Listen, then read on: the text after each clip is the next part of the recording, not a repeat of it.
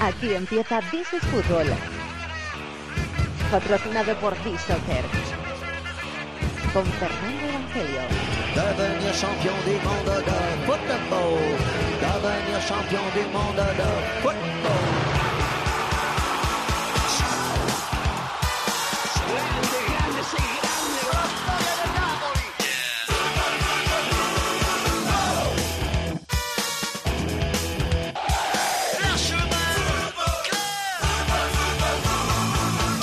Bienvenidos al Rincón del Fútbol Internacional en la cadena COPE. This is Fútbol capítulo número 295, después del programa de selecciones de la pasada semana, que fue el arranque de la octava temporada de este programa. Empezamos el ritmo normal, el ritmo de lunes acompañando al arranque de la Champions League 2017-2018. Enseguida conocemos las novedades y las previas en las diferentes secciones del programa de los partidos que van a disputar los equipos españoles esta semana. El martes Roma Atlético de Madrid y Barça Juve, el gran plato fuerte de esta jornada en la Champions. Y el miércoles turno para el Real Madrid recibiendo la Puel en el Bernabéu y para el Sevilla visitando nada menos que el estadio de Anfield. Eso nos va a servir de excusa para conocer a lo vamos a decir, el fichaje estrella de esta temporada en This is Football, que es un periodista como la copa de un pino, que se llama Guillem Balaguer, y al que vamos a tener el lujo de escuchar, no todas las semanas, pero de vez en cuando, cuando sus compromisos se lo permitan, aquí esta temporada en This is Football. Y todo el fútbol internacional con la Europa League, con las ligas, con los colaboradores habituales. Está ya por aquí preparado David de la Peña. Hola David, muy buenas. Muy buenas, Fer. Chato, como siempre, en la producción. José Colchero y Javi Rodríguez en la dirección técnica que arranca el rincón del fútbol internacional en COPE que se llama This is Football. De lunes a viernes, el partidazo de Cope es mucho más que deporte. Y este que escuchan es Julio Iglesias. Hola Julio, eres- buenas noches. Buenas noches, Juanma, ¿cómo estás? ¿Lo de Guardiola te cabreó? A mí nunca me ha gustado Guardiola. Yo quiero, Pepe, que debas hacer un dueto tú y yo. Oye, cuando quieras. De once y media de la noche a una y media de la madrugada, el partidazo de Cope con Juanma Castaño es mucho más que deporte. Cuanto a Galicia, hey. Miña terra. Cope, referentes que se hacen oír. La lista inteligente de This is Fútbol. Con This Soccer.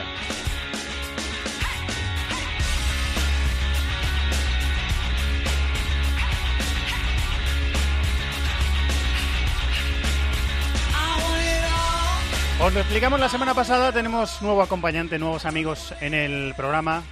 Los compañeros de B-Soccer que viven en una ciudad maravillosa como es Málaga, en el sur de España, y que trabajan con fútbol, con información sobre fútbol, proporcionando resultados como por ejemplo en la aplicación de tiempo de juego, que tenéis ahí, podéis elegir vuestro equipo y os avisan ellos ¿eh? con sus alertas de cuándo empieza vuestro equipo, cuándo hay gol en cada momento, cómo termina el resultado.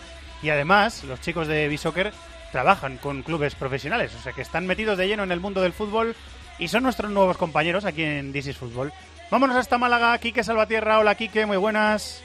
Buenas tardes, Fernando. Compañero, bienvenido. Muy, muchísimas gracias por la bienvenida. La verdad que es un auténtico placer para nosotros eh, ligarnos a, a una marca como la de DC Fútbol. Eh, ¿Qué hacéis? No sé si lo he explicado bien, lo he explicado muy breve. ¿Qué hacéis? Pues, ¿A qué os eh, dedicáis en Málaga, Quique? Lo has explicado perfectamente. Esto muchos lo conocerán como resultados de fútbol también, que es, es como empezó la, la- la- la aplicación y, y la web. Somos una, una aplicación de LiveScore, de resultados de fútbol, que tenemos de todas las ligas imaginables del, del planeta, hasta las más raras, las más raras que uno se pueda imaginar. y sí, es que al final te pones a buscar y, y descubres cosas rarísimas, ¿no? Liga de Tanzania, o la cuarta división checa, son cosas bastante curiosas, ¿no? De, de hecho, si, te, si al todo el público que le guste apostar o que le guste, tenga muchísima curiosidad por el fútbol internacional o por las cosas que desconocidas, está feo que, que nosotros lo digamos, ¿no? Pero yo creo que pocas cosas mejores se pueden se pueden encontrar. Y como decías que trabajamos con, con clubes eh, profesionales, pues a raíz de todos los datos que tenemos, creamos una herramienta que se llama Pro Fútbol DB, que ahora mismo es de uso interno, y a raíz de ahí pues podemos sacar el rendimiento o, o los mejores jugadores en función de cualquier filtro que te imagines. Eh, Sí, sí, sí, dime. dime, dime, Quique. No, digo termina, cualquier termina. filtro que te imagines, eh, por edad, posición, eh, en función de su capacidad goleadora, eh, en función de su nacionalidad, de su origen, cualquier cosa que te puedas imaginar, nos pides esos datos y nosotros te ofrecemos pues los mejores jugadores que puedes encontrar ahora mismo en el planeta fútbol. Es decir, vosotros tenéis una, eh, una batidora en la Correcto. que os pedimos un poquito de harina, un poquito de azúcar, le metemos los ingredientes, eh, eh, sal, le metemos los ingredientes ahí, le metemos todo y sale cocinada una lista inteligente. Una lista cada semana, es lo que vamos a hacer con vosotros todas las semanas aquí en Disney Fútbol, ¿verdad? Exacto, exacto. Nosotros cogemos todos los filtros que se nos puedan ocurrir o que nos apetezcan cada semana por sacar cosas curiosas o ir conociendo jugadores que son más o menos desconocidos para el resto del, del público de, de- o que le guste el fútbol. Se lo damos al genio que está detrás de todo esto, que es Manu, y él nos ofrece una batería de resultados, la verdad que espectacular. Muy bien, pues eh, gracias a Manu y gracias a los chicos de B-Soccer. Vamos con la primera eh, lista. Como empezaba la Champions, hemos querido hacer una lista inteligente de Champions. Eh, Quique, va a ser lo primero que vamos a hacer. Sí, la verdad que ha venido al pelo esto de estrenarnos con la, con la Champions y bueno, por sacar un poquito algo diferente a los mejores jugadores que prácticamente todos los conocen, hemos optado por, por sacar los 10 mejores sub-21 de la pasada Champions. Eh, Muchos fueron a la, a la Eurocopa sub-21 que pudimos ver este, este verano y nos han salido unas cositas bastante, bastante curiosas. Los eh, 10 mejores jugadores sub-21 de la pasada Champions, metiéndole los baremos de, eh, de los chicos de B-Soccer, ahí metiéndoles también... eh, no es lo mismo jugar contra un gran rival que contra un rival eh, menor, eh, ni jugar más minutos, importa jugar más minutos o menos minutos, minutos de calidad, todo eso Claro. importa. Y con todo eso lo hemos metido en la coctelera y vamos a hacer la primera lista inteligente aquí en This is Football, los mejores, los 10 mejores jugadores eh, sub-21, nuestra lista inteligente de soccer Y esto es lo que nos sale, Kike, en el top 10. ¿Quién está? Pues mira, empezamos por el número 10, donde aparece Marco Asensio, del Real Madrid, que tuvo una aparición fugaz, marcando incluso la final de la Champions, y se cuela en el número 10. Para el número 9 aparece Kimmich, jugador del Bayern, joven bastante prometedor, que vuelve a tener protagonismo con Ancelotti. En el 8, Pulisic, ya empiezan los equipos que más o menos conocemos, que suelen utilizar jugadores jóvenes, como es el Borussia Dortmund. De hecho, los tres siguientes estuvieron en el Dortmund, Pulisic en el 8, en el 7, Beigel, centrocampista pivote, que ¿Que ahora está lesionado? Busquets. Ahora no, está, ahora no está jugando porque está lesionado, sí. Exacto. En el 6, eh, uno de los nombres del verano, Ousmane Dembélé, que bueno, la pasada temporada del Borussia Dortmund, culebrón, y ya sabemos que esta temporada está en el Barcelona. En el 5 ya empiezan los platos fuertes, Kylian Mbappé, delantero del Mónaco, que a muchos quizá nos sonará como, oh, el mejor, pero es verdad que mm, tuvo un inicio de temporada que era suplente, no tenía bastantes minutos, y aunque sí acabó como, como un tiro. De hecho, eh, fraguoso fichaje por el, por el PSG. En el 4, Bakayoko, centrocampista del Mónaco. Que ahora está en el Chelsea. Correcto. En el 3, Bernardo Silva, eh, del Mónaco, que también se marchó a la Premier, al Manchester City. En el 2, Saúl, centrocampista del Atlético de Madrid. Y en el 1, quizá puede ser sorpresa, sorpresa para muchos, para otros no, pues tenemos a Lemar, jugador del Mónaco, muy pretendido por Wenger este verano y que finalmente pues se ha quedado allí en el Principado. David, ¿te sorprende que sea Lemar el mejor sub-21 de la pasada No, no me sorprende porque es, además de un jugador que fue muy resolutivo en el Mónaco, que fue un semifinalista, además tenía mucho peso en el juego, tenía mucha constancia y fue titular durante todo el año. Y además, eh, como bien ha dicho Quique, Wenger ha declarado públicamente que si este año no ha podido ser, será otro, pero que es un objetivo prioritario del Arsenal. Esta sección nos va a servir para derribar algún mito, porque, claro, tú ves a Dembélé está en el 6, Mbappé está en el 5, eh, y te pueden parecer que... Bueno, Mbappé te puede entrar por los ojos y te puede parecer el mejor en lo suyo en la temporada pasada de la Champions, pero eh, cogiendo estos baremos, que son además baremos de rendimiento, o sea, eso es... Exacto, es que al fin- es bastante curioso porque es muy diferente lo que nosotros vemos la mayoría de de lo que luego los datos reflejan. Eso lo vamos a desgranar en cada programa, o sea que... Ya está, la primera lista lanzada. Muy Es más, te, suelto un nombre más porque, co- como habéis fijado, la lista no aparece ningún, ningún defensa. No despuntaron muchos defensas medianamente conocidos. Y el primer defensa está en la posición número 12, que es Augustinson, jugador Anda. del Copenhague. O sea, el, el mejor defensa sub-21 de la pasada Champions fue Augustinson. Correcto, Es por curioso, delante de, de otros como Mendy, Henrich o Jiménez. Qué curioso. Eh, vamos a descubrir cosas y a jugadores, por supuesto, que también es eh, el objetivo. En esta nueva sección, todas las semanas la lista inteligente, gracias a Bisoccer, en This is Football. Quique, muchísimas gracias, amigo. Ah, gracias a vosotros, Fernando. Hasta la semana que viene. Nueva sección aquí en This is Football, descubriendo cosas y jugadores y derribando también mitos todas las semanas.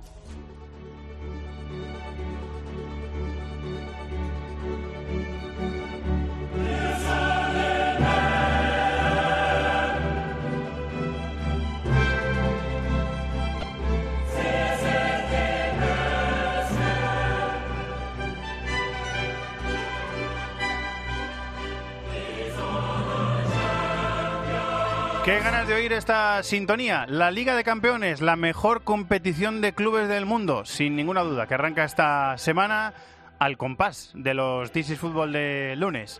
Eh, son costumbres, porque somos animales de costumbres. También saludar a nuestro gurú, nuestro maestro, nuestro querido amigo Julio Maldonado Maldini. Hola Maldini, muy buenas. Hola, ¿qué tal? Que muchas ganas ya de volver, de que vuelva la Champions y de volver al programa, por supuesto, de que vuelva al programa también, ¿eh? Ya, esos son, y- esos son y- hábitos como el que va a la universidad o va al trabajo y se lo va poniendo ahí. A mí, o- a mí o va la. Champions, ahora fíjate además qué partidos tenemos, ¿eh? O sea, tenemos un Barça Juve, un Roma Atlético de Madrid, un Liverpool Sevilla, el Madrid Apoel, pues lógicamente es un partido ya de otro nivel, es la verdad, pero tenemos tenemos una primera jornada preciosa con los españoles, ¿eh? Eh, y, y con un plato a lo mejor principal, que es el que vamos a comentar, que es el que va a enfrentar a eh, Barcelona y Juventus en el Camp Nou. Ya se enfrentaron la temporada pasada, la Juve eh, superó con bastante solvencia, con claridad, con con claridad al, al Barça. Y se está tomando Allegri la competición en serio, porque el otro día hizo rotaciones y de Ibala solo le vimos un ratito en la segunda parte. Sí, solo jugó un poquito de Ibala, es verdad. Entró por Douglas Costa ya en el tramo final. La victoria fue 3-0 ante el Kievo. Bueno, eh, lo primero que hay que hablar de la Juve, lógicamente, es, pensar que si el equipo está mucho peor sin Dani Alves y sin Bonucci. Son dos de los...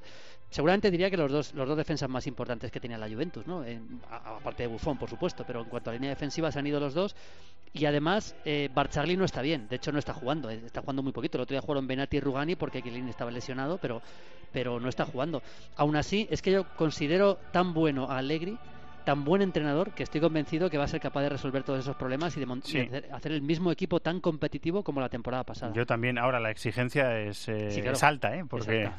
eh, sobre todo es, es un equipo que también se construye desde atrás. Y además a, a Buffon no le estamos viendo bien en este inicio No, de temporada. no, no estuvo bien contra, contra España, no estuvo bien en el Bernabéu, lógicamente, y Buffon, vamos a ver si este es- él quiere jugar el Mundial. Yo creo que Italia al final se meterá en la repesca y, y irá al Mundial y será su última gran competición, pero es verdad que no, que no está bien. Es, mañana es una prueba perfecta para, para calibrarle frente a un Barça que, que está funcionando bastante bien en el mediocampo y en ataque, pero bueno, del Barça hablaremos mañana en tiempo de juego. No, eh, yo lo que digo de... Bueno, hay que decir que ha llegado... eh, han llegado jugadores importantes eh, al- al- a la Juve, pero en cualquier caso no hay ningún jugador que haya llegado que me parece que, pueda marcar la diferencia, ¿no? Matuidi, que, que, por cierto el otro día jugó y jugó bastante bien en un doble pivote contra el Genoa, un partido que acaban remontando, acaba jugando con Matuidi doble pivote ahí con, con Pjanic y el equipo funciona porque él prácticamente cualquier esquema que utilice Allegri le funciona bastante bien. Y además el equipo lo, lo puede cambiar durante el partido, o sea, es bastante versátil. Sí. Esta Juve la hemos visto cambiar de piel incluso varias veces en un partido, o sea que eso no le... Sí, eso. Él, él va. Alegre es un técnico que va cambiando de dibujo, va cambiando jugadores de posición y, y le va le va funcionando todo bastante bien. Eh, en eso, por eso digo que me parece un, me parece un fenómeno. Jugadores clave, por supuesto. Bueno, como la temporada pasada, yo creo que Pjanic en el pivote va a ser fundamental. Aparte de, de, por supuesto, el Pipa Higuaín, aparte de Dybala jugando detrás del Pipa. ¿Qué tal Yo- está Dybala, Julio, que fue decisivo en la eliminatoria de la temporada pasada? Pues no está bien. Eh, Ha hecho dos partidos francamente flojos contra con Argentina, los dos muy flojo- flojísimos los dos. De hecho, el día de Venezuela, empatando en casa, le, le- le tuvo que cambiar eh, San Paoli. Y el otro día jugó solo un ratito. El primer día estuvo bien Estuvo contra bien, el ¿no? Cagliari. Contra el Kievo bastante bien. a Sí, estuvo, el rato que estuvo estuvo bien. El primer día sí estuvo bien contra el Cagliari, pero yo creo que no, no llega en su mejor momento de forma Dybala. Me da la sensación ¿eh? que no llega en su mejor momento. Mandzukic, como siempre, jugando o por la izquierda en, en un 4-2-3-1. Por, por la izquierda, quiero decir, con Higuaín por delante, o en un 4-3-3, pero siempre por la izquierda. Higuaín marcó el, el, eh, el pasado sábado también otro gol. Y el equipo, yo creo que más o menos mantiene la, la base y mantiene el estilo que, que vimos la temporada pasada, llegar a la final de Champions y arrasar un año más en la Serie A. Eh, estoy leyendo en Tuttosport, que es eh, un eh, periódico bastante fiable para, para cuestiones de la Juve, porque es de Turín y tienen buena información. Eh, que está dudando Allegri entre un 4-2-3-1 o un 4-3-3 y que se están pensando en meter a Esturaro, que es mucha fuerza, mucho recorrido en el centro del campo, ¿no? Sí, bueno, Esturaro yo recuerdo que ya jugó contra el Real Madrid en una eliminatoria de Champions y fue la gran fue la- aquella semifinal en la que el Juventus acaba, acaba ganando al Madrid con ese gol de Morata, acaba eliminando al Madrid con un gol de verdad. Morata en el Bernabéu. Es En la verdad, ida, Es verdad. que gana la Juve 2-1, ese día Esturaro es la gran sorpresa y es titular. Así que en partidos importantes Esturaro tiene, si es un jugador con mucha ida y vuelta, un jugador muy muy trabajador y para el medio campo, yo creo que jugará con tres en el medio. ¿eh? Yo creo que jugará con Pjanic en el medio y ya veremos los otros dos que le acompañan, si es Kedira o es Matuidi y si juega Esturaro o no juega Esturaro. Yo por ahí, por ahí- yo espero más un, un 4-3-3, digamos, ¿no? Uno de los refuerzos del equipo es Douglas Costa, que estuvo en el Bayern, el, Sí. el brasileño. Que a mí el otro día contra el Kievo no, no, me, no me gustó No mucho. fue titular, pero hombre, ya sabemos que Douglas Costa como extremo, Guardiola le reconvirtió muy bien en el Bayern de Múnich, es un- una posibilidad, pero, pero si el equipo juega con 4-3-3 ya no es tanto un extremo, ya tiene que jugar un poquito más por dentro. Si juega 4-2-3-1, probablemente sí, sí pueda entrar. El que no está bien es Cuadrado, por cierto, que no lo hemos comentado. Cuadrado, para mí la, la temporada le ha empezado mal y jugó titular contra el Cagliari y en Génova contra el Genoa también, pero yo creo que no está en un buen momento Cuadrado tampoco. Eh, ¿Te queda algo por decir de la, de la Juve, del rival del Barça Bueno, en la que, Champions? que Rugani empieza a consolidarse como titular en la defensa de cuatro. Los tres partidos de liga, los tres ha sido titular, Rugani. Eh, el hecho de que Balsali no esté bien y de que se haya ido Bonucci, lógicamente le, le abre, le abre las puertas a un central con buena salida de balón, un central con un gran futuro. Y yo creo que este puede ser el partido, el primer gran partido de Rugani en la Champions, como para, para calibrarle de verdad. Eh, la banda izquierda será para Alexandro, aunque el- contra el Kievo juega Samoa de lateral izquierdo, yo creo que jugará Alexandro y que vamos a ver la misma Juve competitiva, lógicamente sin la tensión de lo que es un partido de eliminatorias, porque este es el primer partido y, y queda, digamos Pero ojo, que es un rival muy exigente. ¿eh? Sí, sí, rival muy Cuidado, ¿eh? exigente, pero quiere decir que no, no hay esa, esa presión pa- tampoco para el Barça, Eso es es el primer partido y si, si, si tropiezas Sí, tienes, tienes mucho margen tiempo. de error, tienes claro, margen tienes un margen de error que no, que no tuvo la, el, el Barça o la Juve en, en el partido de cuartos de la temporada pasada. Eh, dos cosas para terminar. Una, eh, si quieres apuntar algo del Apoel, que luego vamos a visitar a un español que está jugando allí, que es el rival del Madrid en la Champions esta Sí, semana. bueno, eh, le he estado viendo varios partidos para, para esto que hago yo en el diario AS y bueno, para comentarlo el Para en prepararte, tiempo de para- juego, claro. pero para el 1 a 1 también, ¿no? Y, y es un equipo competitivo, lógicamente, si el Madrid juega a su nivel hay mucha diferencia, ¿no? No estoy diciendo que, que el Madrid no tenga que ganar, está obligado a ganar este partido, pero, pero sí, hay que recordar que este equipo el año pasado eliminó al Atleti de Bilbao en la Europa League, en, en creo que fue 16 avos de final o octavos de final, y que tiene tres o cuatro jugadores muy interesantes. Efrem me parece un jugador muy interesante, el, que va a entrar en, en el equipo con toda seguridad. Jugador que maneja bien las dos piernas, que tiene muy buen disparo y que trabaja mucho sin balón. Ellos jugarán seguramente un 4-2-3-1 con, con Uno Morais y con Vinicius de pivote.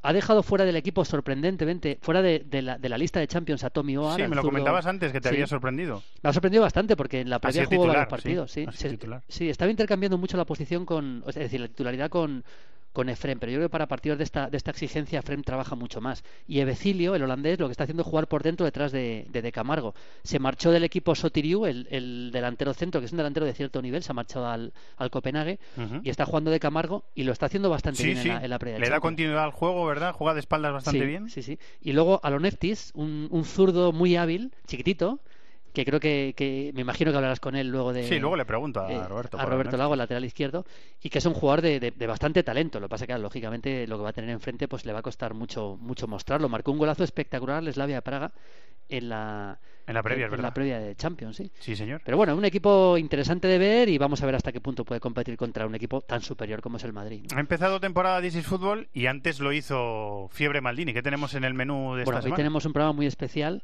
sobre todo para los atléticos, que están en Roma, muchos de ellos, pero, pero muchos hinchas que lo van a ver, porque como estamos en una semana histórica del Atlético de Madrid, porque ya van a inaugurar el nuevo Wan- Wanda, con lo cual ahora ya sí que pasará la historia definitivamente el Vicente Calderón. Y vamos a hacer un especial dedicado íntegramente al año del doblete, la 95-96. Va a estar Radomir Antich en el plató con nosotros y vamos a preparar un programa especial con entrevistas a Pene, a Caminero, a Simeone, a, a Pantich, más Radomir en el plató y vamos a hablar de, de aquel Atlético de Madrid con, todas las imágenes de la temporada, homenaje a Jesús Gil también. Bueno, yo creo que es un programa muy, muy, muy atlético y se van a emocionar. Muy bien, pues en las multidifusiones lo, lo veremos y lo disfrutamos. Y a ti te esperamos eh, aquí en la radio Mañana. el martes. sí. Mañana estoy por allí para La disfrutar ya de la Champions. Gracias, maestro. Un abrazo.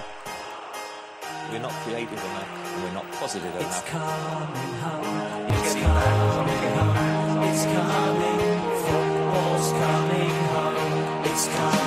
Cuarta jornada de Premier con protagonismo para la goleada del Manchester City al Liverpool, próximo rival del Sevilla en Champions.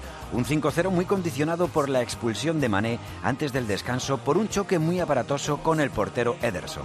Morata empieza a tener mando en plaza en el Chelsea, sumando tres goles, el último de ellos en la victoria por 1-2 ante el Leicester.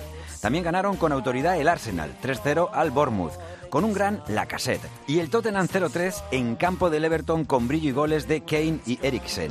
Mientras el United solo pudo sacar un empate de Stowe, 2-2 con doblete del camerunés Choupo-Moting para el equipo local. Ganó el Newcastle español 0-1 al Swansea y también lo hicieron Brighton, Watford y Barley. La Premier League 2017-2018 que llega con mucha fuerza a nuestra vida, sí, también en This is Football, porque esta temporada en la Premier vamos a escuchar varias voces, no va a ser una voz fija todo el año, pero hay un lujo que mm, nos marcamos y que nos eh, hace especial ilusión, que es escuchar cuando su agenda se lo permita y él pueda, escuchar de vez en cuando en este programa a Guillem Balaguer. Eh, Inglaterra, Guillem, ¿Qué hay, Evangelio? ¿Cómo muy, estás? Muy buenas, hombre. Bien regresado.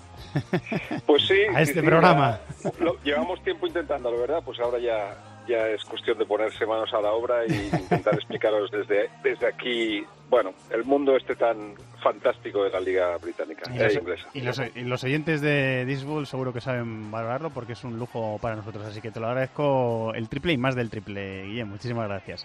Eh, queríamos hablar el primer día eh, de Liverpool porque va a visitar Anfield el Sevilla esta semana. Empieza la Champions, es un partido especial. Y el Liverpool ha estado en boca de todo el mundo este verano eh, por asuntos de fichajes y de venta, yo creo más que de, de compra. Y es un poquito situar cómo está un club que ha sido muy grande y que en los últimos años no estaba en el sitio que le correspondía, me, me parece a mí. Sí, no creo que lo esté todavía. No puede competir en el mercado con, con el Manchester City, con el Chelsea, con el Manchester United. Le queda todavía eh, mucho margen de mejora para ponerse a ese nivel. Sin embargo, igual te sorprende desde la llegada de Klopp, que fue en octubre del 2015, si no me equivoco.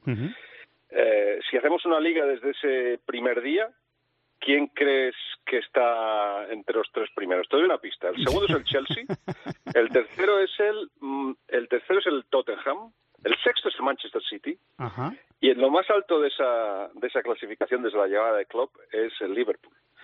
Eh, es decir, ha maximizado, maximizado todo lo, lo que se le ha puesto en, por el camino, pero le falta eh, calidad, le falta orden atrás, eh, le falta dinero para competir en el mercado. No puede estar todavía, no podemos considerar todavía este Liverpool como el Liverpool de los 70 o de los 80, está todavía muy lejos de todo eso. Pero eh, da tardes de muy buen fútbol en, en Anfield, eh, muchos, marca muchos goles, pero encaja muchos también. Y de momento eso es lo que estamos viendo esta temporada también. Todo, el, el, el año pasado ya sabía que ese era el gran problema de, del Liverpool, su irregularidad y sobre todo sus problemas defensivos. Eh, bueno, los estamos viendo otra vez esta temporada. Fíjate que a mí me, me, me había dado una sensación equivocada, esa, esa permanente, ese permanente estado del Liverpool en los partidos en los que tienes la sensación de que los tiene que pelear mucho, que le cuesta muchísimo, que al final los gana, otro los empata, alguno lo, lo pierde y que tiene esas dudas defensivas que tenías. Me había dado una impresión equivocada el Liverpool en su productividad con, con Klopp, fíjate. Bueno, es, es un es un equipo que como el Borussia Dortmund de, de Klopp también pues va, al ataque, no tiene no tiene miedo, pero eh, los errores que cometen defensivos no son solo colectivos, son individuales y parece que no se acaban de, corregir. Eso se puede corregir, por ejemplo, si tienes suficiente dinero, el Liverpool lo tiene, para fichar un, un central. A lo mejor no los mejores del mundo, pero eh, quiso a Virgil van Dijk del, del Southampton, no, no se le ha dejado salir de, del club, pero tendría que haber un plan B o, un, plan, o un plan C. Ahora mismo tienen a, a Lobren, a Matip, a Clavan y no tiene la calidad suficiente. Clavan y Matip jugaron contra el Manchester City y sí que es verdad que expulsan a, a Mané en la primera parte, pero bueno, el, el, equipo capituló completamente.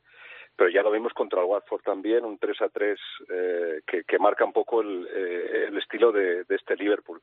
Insuficiente para, para ganar la liga. Y ahora veremos cómo se adapta eh, Klopp a Coutinho y Coutinho a Klopp, eh, en lo que ha sido después de, de, haber sido un verano eh, muy movido. Ahí va, que en lo institucional el, el club está gestionado por, por eh, propietarios americanos, que este verano han dado la sensación de, de mano dura. Eh, eh, daba la sensación de que llegaba el Barça y se podía llevar a Coutinho en, en, cualquier momento, por las portadas que veíamos todos los días publicadas en, en Barcelona. Pero al final el Liverpool ha dejado una imagen de una institución fuerte, que tiene una historia, que tiene una tradición y, y que mm, es como si hubiera dicho no te vas a llevar a una estrella mía así como así.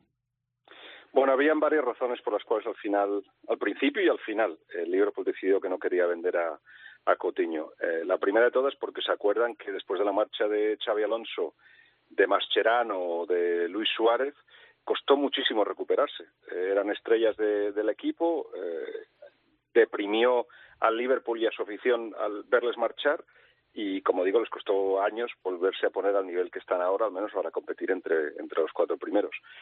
Segundo eh, Firmino y Mané recibirán ofertas en el verano que viene serán los nuevos casos eh, que, tendrá que enfrentarse el, el, Liverpool. Seguramente habrán equipos que le quieran desde el máximo nivel. Y no querían que Mané y Firmino el verano que viene dijeran ves dejasteis marchar a Coutinho ahora dejarnos marchar a nosotros y luego, por otro lado, pues porque eh, Klopp ahora mismo tiene mucha fuerza, mucha autoridad y quiso desde el principio que Coutinho se marchara porque el equipo está, está creciendo y, los dueños dijeron pues no se marcha.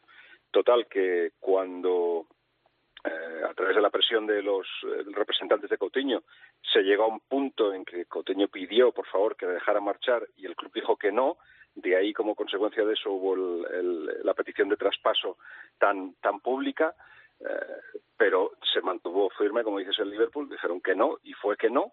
Y luego hubo un poco de confusión al final con la famosa cifra eh, mencionada por Albert Soler en la rueda de prensa posterior al cierre del mercado de los 200 millones de euros, uh -huh. que si quieres te cuento un poco la, la historia porque por, es graciosa. Por favor, eh, porque ha, ha, generado también mucha confusión.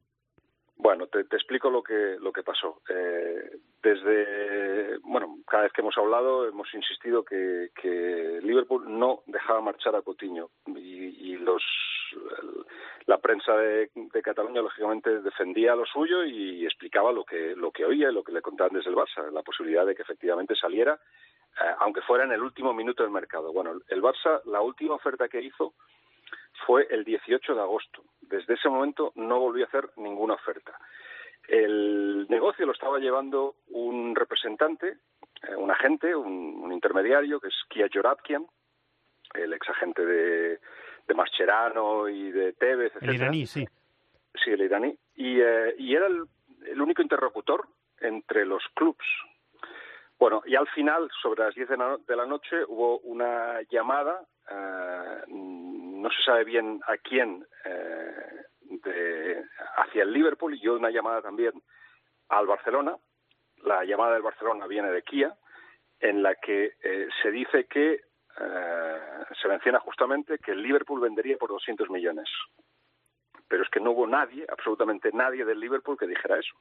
Era simplemente Kia que intentaba eh, bueno, que, que una el negocio maniobra, saliera. ¿no? Una maniobra, ¿no? Sí, una maniobra de última hora. Eh, el asunto es que el Liverpool insistió cuando apareció esa, cuando Albert Soler dijo eso, insistió en que ellos no habían dicho nada de nada y la versión del Barcelona ha sido hasta ahora que alguien del Liverpool había mencionado eso. Bueno, pues no es así. Eh, nadie del Liverpool mencionó eso. Kia intentó en un último momento que saliera que saliera algo eh, suponía, imagino, que si el Barça dijera, dice que sí por 200 millones, luego podía ir al Liverpool y decirle, oye, que, os pagan 200 millones. Pero eh, ahí quedó ahí quedó la historia y, bueno, yo creo que la, el Barça la aprovechó para poder decir, lo intentamos, eh, para poder decirle a Coutinho, lo intentamos, posiblemente volverán, ya veremos, pero en todo caso, eh, como dices, aquí el, los que salieron beneficiados sobre todo es el Liverpool y el jugador ahora mismo está mal, está muy mal. Eh, salió de la convocatoria del, del partido contra Manchester City. Mm, sugirió Klopp que podría estar disponible contra el Sevilla, pero unos cuantos, unos pocos minutos. Ha jugado yo creo que como unos menos de una hora seguramente con, con Brasil en los dos partidos eh, de, la, de la semana esta de, interna, de partidos internacionales, pero no, de cabeza está, eh, va a tener que manejar el asunto Klopp porque no está muy bien. Eh, lo reconoció Neymar también al final de ese primer partido de Brasil en el que Coutinho había estado muy bien, en Porto Alegre. Eh, en la victoria contra Ecuador lo, lo reconoció Neymar también. Eh, se acabará solucionando, pero ya, ya, medio me has contestado. Eh, ¿Te crees que Klopp eh, pueda dejar fuera a Coutinho para un partido de debut de Champions? Porque el, el, el, también el entrenador está en una posición de, de privilegio, ¿no? Bueno, de mando. Aquí, aquí, el asunto es que eh, si eres entrenador lo que tienes que hacer es manejar manejar una, esa situación a nivel psicológico y, en, y hacer entrar a, a Coutinho en, el, en la dinámica de grupo poco a poco. Igual el Sevilla llega un poco pronto, pero lógicamente si, si le ve que físicamente está bien y nunca está lesionado, eh, bueno, pues igual igual le tienen en el banquillo como una como una opción pero eh, aunque físicamente esté bien, aunque vaya a todos los entrenamientos que está yendo, aunque siga siendo, como me están diciendo desde el Liverpool, pues el, el chico majo de siempre, hay algo ahí que, sí. que, que, hay un vacío que vamos a ver cómo se rellena. Eh, a mí me decían fuentes muy cercanas a esta negociación que cuidado con el jugador porque vamos a ver ahora cómo responde a, a todo esto. Así que eh, ponerle titular seguro que no contra el Sevilla, pero tenerlo como una posibilidad, pues ¿por qué no? Para que poco a poco vaya, vaya sabiendo dónde está. Veremos cómo termina el asunto Coutinho en el Liverpool. En todo caso, es una buena noticia, Guillén, que, que la Champions vuelva a Anfield, porque es un estadio que se merece acoger la Champions. Sí, bah, hemos vivido ahí unas noches eh, tremendas de, de, fútbol europeo. De hecho, si estudias un poco la historia del Liverpool, lógicamente ha habido grandes victorias en Liga y en, y en, y en fases de, la Copa, porque las finales se juegan no se juegan en, en los, campos de, de, cada uno, sino en Wembley generalmente o en una época en Cardiff. Eh, pero las grandes, grandes noches son las noches de, de la Champions y de la, y de la Copa de Europa. Un, una, un partido contra el Inter de los años 70, un, lógicamente la campaña de Rafa Benítez también en el 2004-2005, eh, un partido contra el San Etienne que también se recuerda con, con, mucho cariño. Yo estuve, por ejemplo, en la semifinal contra el Chelsea en aquella en aquella temporada que se acabó ganando al Milán en, en Estambul y te juro, o sea, entramos una hora antes del partido se hizo durante una hora el ruido que se hace como si como si quedara un minuto de partido temblaba el suelo y, y, nos acordamos muchísimo de esa de esa noche. Y en fin queda todavía eh, tenía que ser muy sorprendente que el Liverpool hiciera una campaña parecida pero eh, pero se siente en los partidos en, de Europa en Anfield de, de, manera diferente. Eso que es otro Anfield vamos es, el campo es el mismo pero con una grada eh, una grada de más que, que, hace el campo más grande y todavía más ruido. Eh, lo van a disfrutar los seguidores del Sevilla que viajen a Liverpool esta semana para el debut de su equipo y también del Liverpool en esta Champions. Eh, Guillem, es un lujo escucharte tanto en el partidazo de Cope con Juanma Castaño como con nosotros, así que te vamos a disfrutar también nosotros mucho esta temporada. Eh, de, de, nuevo, muchas gracias, ¿vale? Pues nada, se seguimos hablando. Disfrutaremos. Gracias, Guillem, un abrazo. Chao. Vamos hasta Manchester, Dani Gil, hola Dani, muy buenas. ¿Qué tal, Fernando? Muy buenas. Estuviste en el Etihad el sábado, ¿verdad? Uh -huh, eso es, ahí estuvimos en el eh, interesante City 5, Liverpool eh, 0, partido que para mí tuvo un antes y un después eh, con la expulsión de Mané. Creo que no hay duda de que condicionó el resto. El City en ese momento eh, ganaba 1-0, pero durante la primera media hora todo estuvo muy igualado, de hecho lo reconocieron en eh, conferencia de prensa tanto Jürgen Klopp como el propio Pep Guardiola. Y eso sí, después del choque fortuito que se produjo entre el delantero del Liverpool y Ederson, que por cierto, noticia positiva, no tiene fractura, el ah, encuentro bien. tuvo, sí, es una noticia dentro de lo que cabe positiva, supongo que en las próximas fechas será Claudio Bravo el que ocupe la portería porque tiene ciertos rasguños en la cara, pero bueno, el encuentro tuvo goles hasta cinco, lo que sí que no tuvo es demasiada emoción, el Liverpool bajó los brazos, podemos decir que prácticamente no compitió durante el segundo tiempo. Klopp creo que eh, sacó a Wijnaldum y a Firmino dándole descanso para el partido de Champions.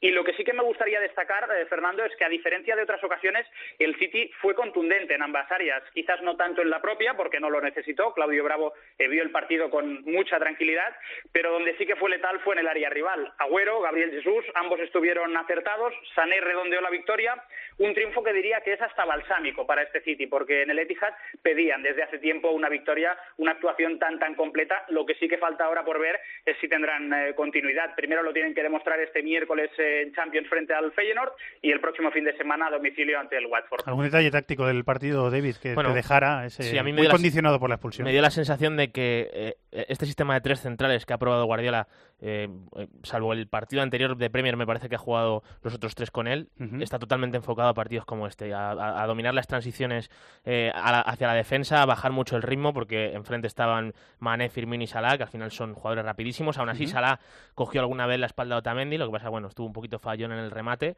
Y luego, bueno, pues evidentemente esa expulsión de Mané que sí que fue decisiva y, y también el fallo de Clavan en el 1-0, que yo creo que ahí el Liverpool eh, se ha gastado dinero arriba, pero a lo mejor le falta un central élite ahí para competir Premier y ahí se puso 1-0 y primera buena actuación eh, de Agüero y Gabriel Jesús, que no habían estado bien en las dos primeras jornadas, incluso Agüero se quedó fuera en la anterior y, la verdad es que mezclaron muy bien el otro día. Marcaron los dos. Eh, ¿Podéis hablar con un protagonista después del partido? Con el portero que tuvo que entrar después de, la, de ese choque de Ederson, ¿no? Eso es, después del partido bajamos a la zona mixta, por cierto, una zona mixta reformada, han invertido este año no solo en la plantilla, sino también en mejoras en el estadio y lo cierto es que ha quedado muy bonito y allí pudimos hablar efectivamente con Claudio Bravo, hasta este momento suplente de Ederson, eh, valorando la lesión de su compañero y el fichaje frustrado de Alexis Sánchez por el City. te pongan el pie en la cara, creo que se puede evitar perfectamente y, y no correr el riesgo en cuanto a la integridad física que ocurrió, le ocurrió a mi compañero en la labor de, de sumar, de aportar, de, de prepararnos lo mejor posible. Y sí, estuvimos hablando en, en Chile, estaba feliz, pasó de la felicidad a la, a la amargura en, en- en horas, en el mismo día. No se fue a Arsenal y, se cayó todo. Nos encantado tenerlo, tenerlo acá, pero no, no fue así. El mercado, las prisas por ahí no, no son buenas, así que no, no, no tocó en esta oportunidad. Esperemos tenerlo más, más adelante con nosotros. Las palabras de Claudio Bravo, que como dice Dani, tendrá que jugar el siguiente partido también con el Manchester City. Eh, llevamos cuatro jornadas de Premier, eh, Dani, y ya ha caído el primer técnico. Sí, es el primer técnico destituido en Inglaterra. Cuatro partidos con el Crystal Palace, eh, Frank de Boer, cuatro derrotas, siete goles en contra y ninguno a favor. Evidentemente, el balance y los números eh, son muy negativos, pero no se ha tenido mucha paciencia con el técnico holandés. Algo que, por cierto, ha criticado José Mourinho hoy en la previa de Champions. Eh, no le ha parecido bien al técnico portugués. Ha dicho literalmente que este es desafortunadamente el mundo en el que vivimos. Y, por cierto, Fernando, a principio de esta temporada, las casas de apuestas pensaban que el primero en ser cesado sería Slaven Bilic del West Ham. Bueno, pues finalmente ha acabado siendo Fran de Boer. Que no ha marcado ni un gol, ¿no? Ni un gol ni un punto. jornadas, David. No, no. La verdad es que a mí me sorprendió muchísimo que el Palace pasase de Sam Allardyce, que es un técnico ultra defensivo, juego directo, Sí. mucha gente por detrás de la Es- pelota, es sorprendente. a Fran de Boer, que realmente donde ha triunfado en el Ajax ha sido con juego de posición, vamos, una cosa radicalmente opuesta. La semana que viene más. Gracias, Dani. Un abrazo, hasta luego. Un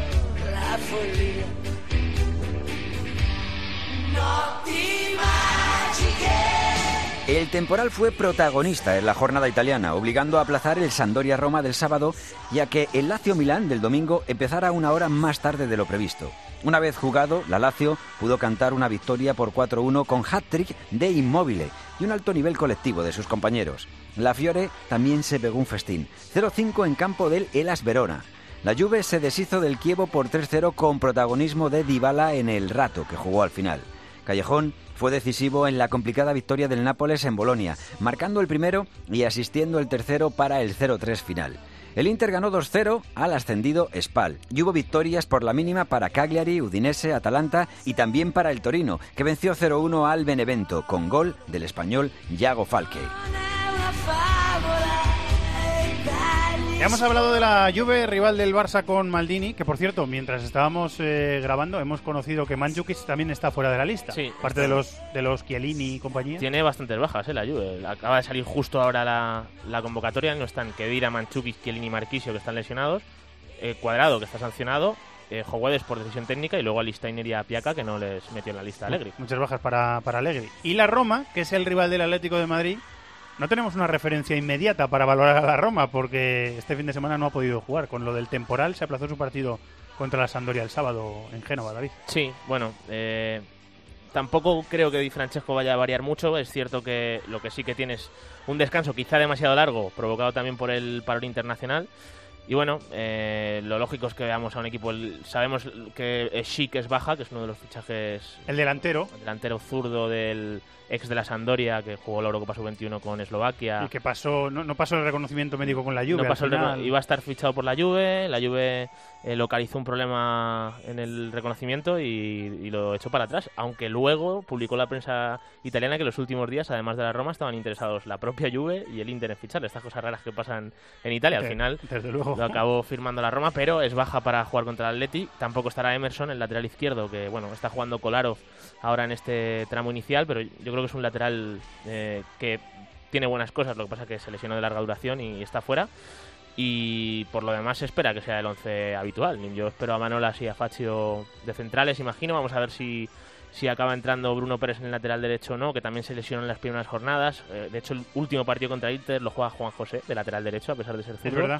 Florenzi se habla de que todavía no salió la lista, que quizá pueda entrar, lleva un montón de tiempo sin jugar Florenzi, no creo que sea titular, eh, aunque si hay exigencia ahí en el lateral derecho, igual entra, y luego yo espero pues eh, de Rosina, Ingolan y Strutman, que son los que están jugando ahí por dentro, y, y luego con Seco, Perrotti en izquierda, y por la derecha eh, lo lógico es que juegue de Frel, que es el que ha estado entrando en estas primeras jornadas. El francés sí, que es uno de los fichajes. Viene la Roma de las dos primeras jornadas ganarle al Atalanta, que era un partido complicado, y perder con el Inter 1-3 que ya dijimos en su día que en, los programas deportivos de esta casa que fue un resultado algo engañoso. Al final apareció Icardi para remontar el partido en el tramo final, pero sobre todo en el primer tiempo estuvo bastante bien la Roma ese día bueno, esta Roma todavía tiene que asentarse, tiene un nuevo entrenador, pero a mí me da la sensación de que, por lo menos lo visto en las dos primeras jornadas, los conceptos básicos están bien cogidos. Al final Di Francisco es un entrenador, sobre todo, bajo mi punto de vista, su solo, eh, trabajaba muy bien el, plan defensivo, pero no por el hecho de meterse atrás, sino porque el equipo defendiera junto, bien para presionar, bien para meterse atrás. Es un equipo que.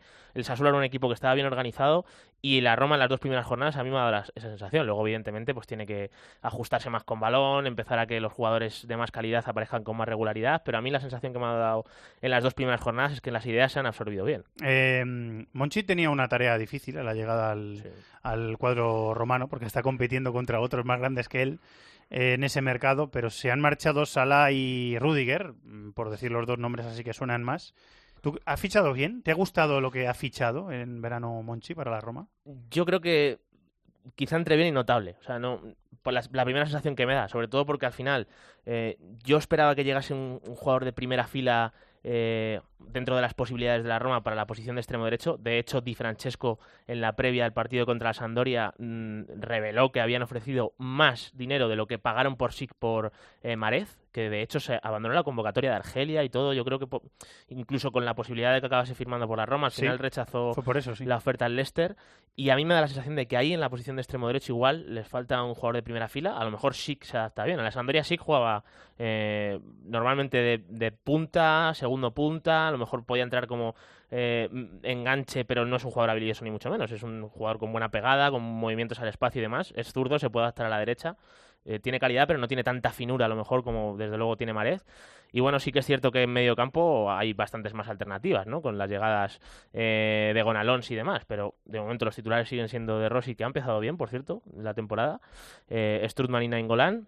Y, y bueno, con, con la defensa se ha reforzado con Néstor Moreno.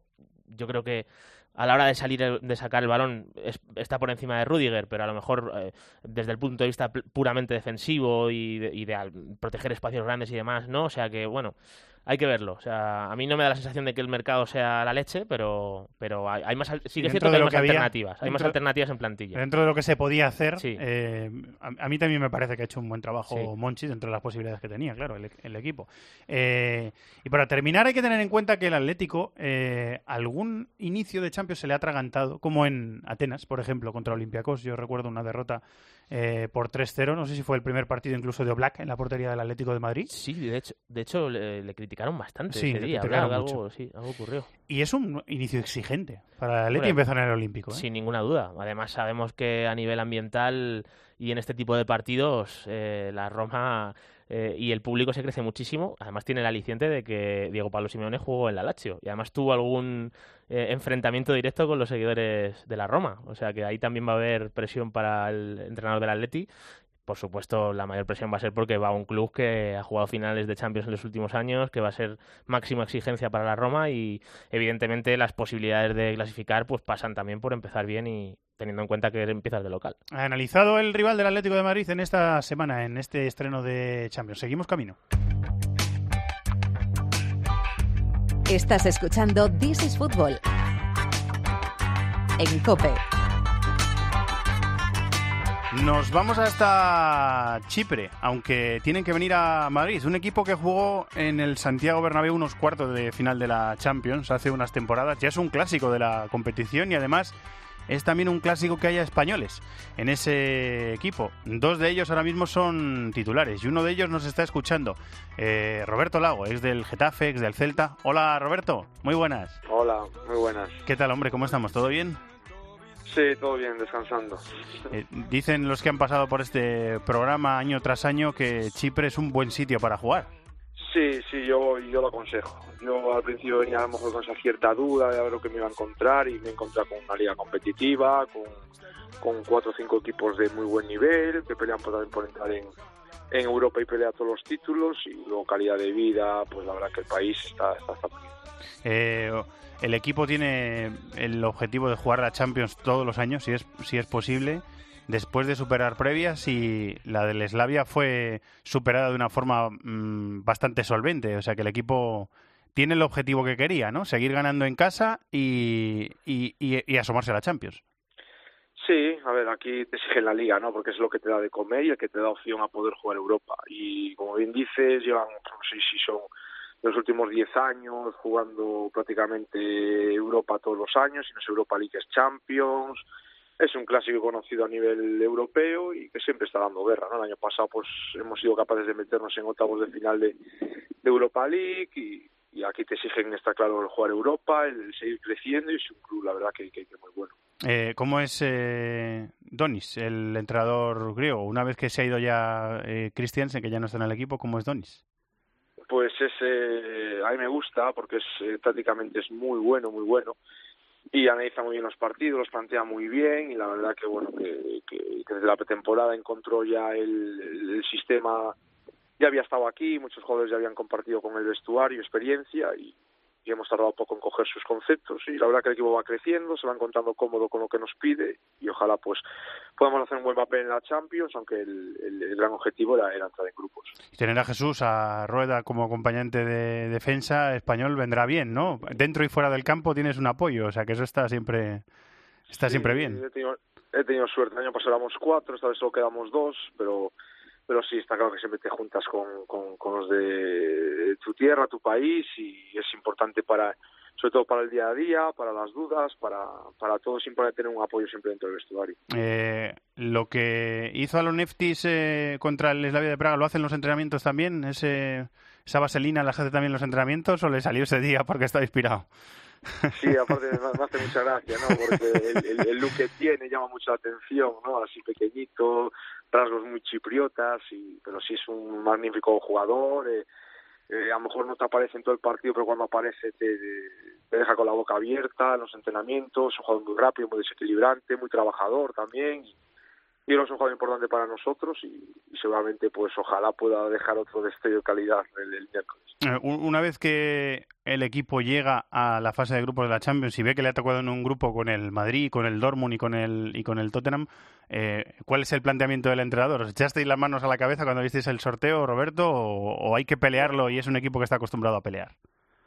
Como, como te digo, siempre la exigencia es entrar en grupos, ¿no? Por el nivel de crecimiento del club, de, de, de reconocimiento, económicamente, por supuesto, y sabíamos que nos iban a tocar dos, dos grandes, ¿no? Quizás queríamos a lo mejor un tercero más de nuestro nivel para poder pelear pelear con ellos, pero bueno, tocaron tres cocos y aquí, como digo yo, el, la persona chipriota, pues eh, creen que es posible siempre, ¿no? Y eso es bueno, ¿no? Tiene una mentalidad ganadora y creo que lo hemos demostrado el año pasado, ¿no? Ganando un campo de, entidad como Olympiacos, eh, a la, eliminando al Atleti de Bilbao, uno de los grandes de España. Creo que somos un equipo competitivo, sobre todo en casa daremos mucha guerra y, y bueno, esperamos hacer un buen papel, disfrutar sobre todo de, de lo que significa la Champions y a nivel individual creo que es un estímulo y un una reválida para, para todos los jugadores. Nos importa defenderos si el equipo rival tiene el balón, pero es, es un equipo al que le gusta salir tocando desde atrás, o sea, os gusta y tenéis jugadores asociativos también en, en el ataque, ¿no?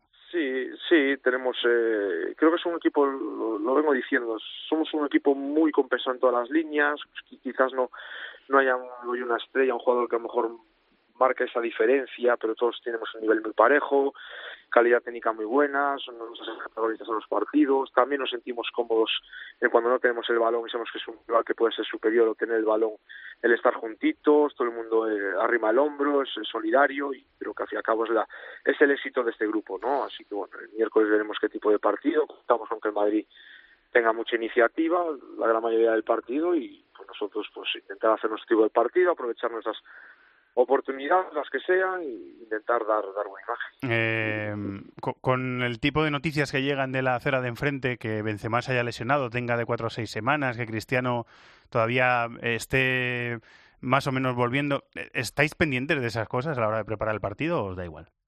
Hombre, a ver, el Madrid ha conseguido, sobre todo este último año, eh, juntar a gente muy contrastada, de los mejores del mundo en cada posición, con con una segunda unidad, con los mejores sub-21, con gente joven, con gente con hambre, que seguramente en futuro sean los mejores y, y, que no juegan y a lo mejor no, no, no, no, protestan y eso hace que el vestuario sea mucho más llevadero. Han conseguido tener un, un entrenador que ha sido jugador y entiende cómo se tiene que funcionar en un vestuario de Madrid, quizás eh, el saber llevar ese vestuario eh, y siendo coherente en sus decisiones.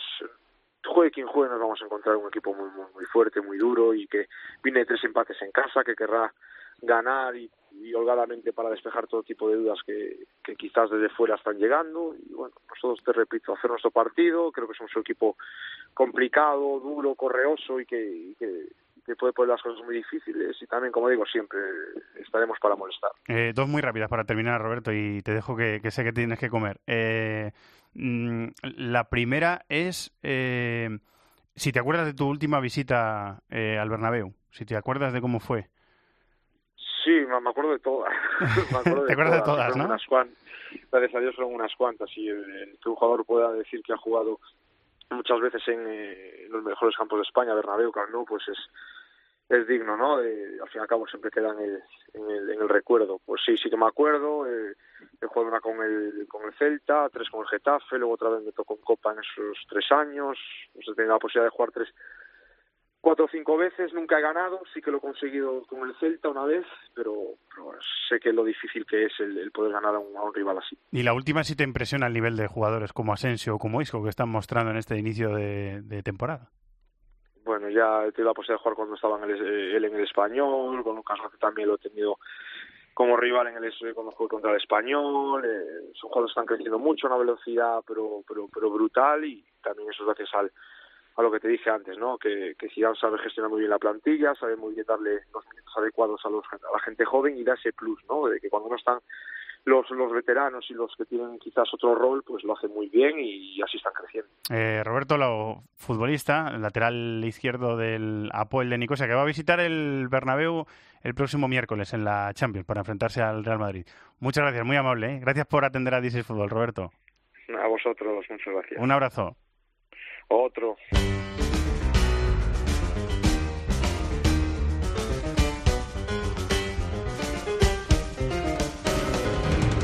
Y antes de repasar la eh, previa, el resto de la previa con el Cibercafé, en esta primera jornada de la Champions, vamos a hacer una paradita en Azerbaiyán, eh, que es un país que nunca había tenido un representante en la fase de grupos de la Champions y lo va a tener por primera vez. En ese equipo eh, hay varios españoles, hablamos con, con, dos de ellos, entró Dani Quintana, el canario, que ya es nuestro eh, nuestro amigo de, de, esta casa en el sorteo, en la retransmisión, eh, y hay que saludar al asturiano, eh, que juega en el Carabas, que va a debutar contra el Chelsea en la competición, nada más y nada menos. Miguel Marcos Madera, hola Michel, muy buenas.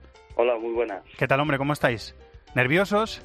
Bien, bien, sí, bueno, un poquito, ¿no? Eh, esperando pues bueno, impacientes, ¿no? A que llegue el partido, eh, esos nervios que te entran siempre, ¿no? Antes de, jugar esta competición tan bonita, ¿no? Y, bueno, eh, ilusionados y, y esperando hacer buen papel, ¿no? Eh, mañana empezar bien, con buen pie y sabemos de que va a ser muy difícil, pero bueno, como te decía antes, muy ilusionado, ¿no? Eh, es eh, tu tercera temporada en el equipo. ¿Te imaginabas que ibas a tener oportunidad de...? Ese era el objetivo, ¿no? Tener la oportunidad de jugar la Champions. Sí, bueno, imaginarme siempre te imaginas, ¿no? Aparte, bueno, por las opciones que tienes, ¿no? De jugar rondas en, en este club, ¿no? De, de previas a Champions, ¿no? Ganando la liga de tu país y, y bueno, en estos tres años pues pudimos jugar la Europa League que, tampoco la había jugado, ¿no? Y tuve la oportunidad de jugarla y bueno, y este año tenía muchas esperanzas, ¿no? Puestas en, en, la previa, ¿no? De Champions y, bueno, al final lo pudimos conseguir, ¿no? Eh, sabemos que era súper difícil y sobre todo llegar hasta la tercera ronda, ¿no? Que, el club nunca lo había hecho y bueno, en la tercera ronda que llegamos a Copenhague sabíamos de lo difícil que iba a ser y bueno, al final lo pudimos conseguir. Eh, nos contaba Dani eh, la temporada pasada que el equipo al final está exiliado porque es mm, eh, pertenece a una ciudad eh, que desapareció tras la, tras la guerra eh, y, estáis exiliados en Bakú, jugáis, ¿no? Sí, sí, jugamos en Bakú. Eh, el caso es que, bueno, llevan pues años, ¿no? Con la con la guerra de Armenia contra Azerbaiyán y, y bueno, eh, Karabaj estaba allí, ¿no? En la frontera y la verdad quedó invadida, ¿no? Por, por los armenios y y bueno, se fueron a Bakú, ¿no? Pero pero es como como si fueran de, de Bakú de, toda la vida, ¿no? Llevan no sé cuánto, cinco o seis años o creo que más. Y bueno, la gente la verdad que lo apoya mucho y, y la verdad que, bueno, también Bakú es para mí la, mejor ciudad, ¿no? Que hay en, en, en Azerbaiyán y, y casi todos los equipos están ahí, ¿no? De, de la competición y, y bueno, eso es bueno, ¿no? También para, para el club. ¿no? Es un equipo con dinero, ¿no, Michel? Que ha hecho una fuerte inversión económica en los últimos años y que tiene como objetivo lo que ha conseguido, que es llegar a la Champions.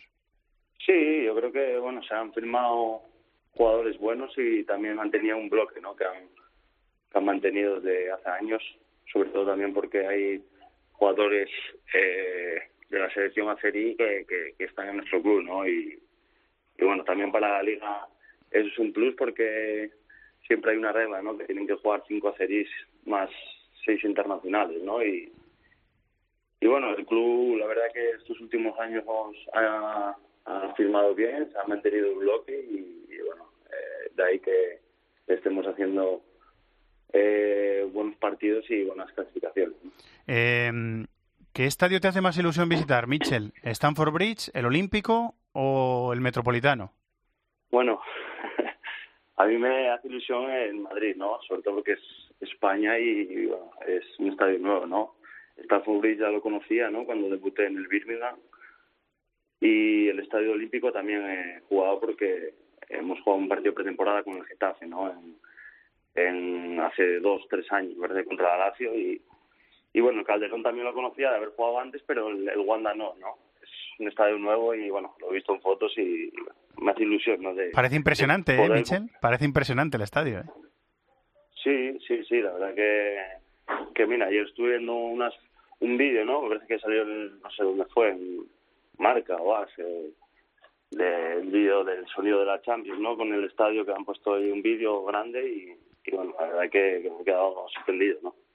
Eh, ¿Preferiríais eh, que hubiera tocado eh, a lo mejor un, un equipo en el grupo que equilibrara un poquito más el grupo, que no tuvierais tres rivales tan, tan duros? O, o la experiencia es, es buena para vosotros para mejorar, Michel?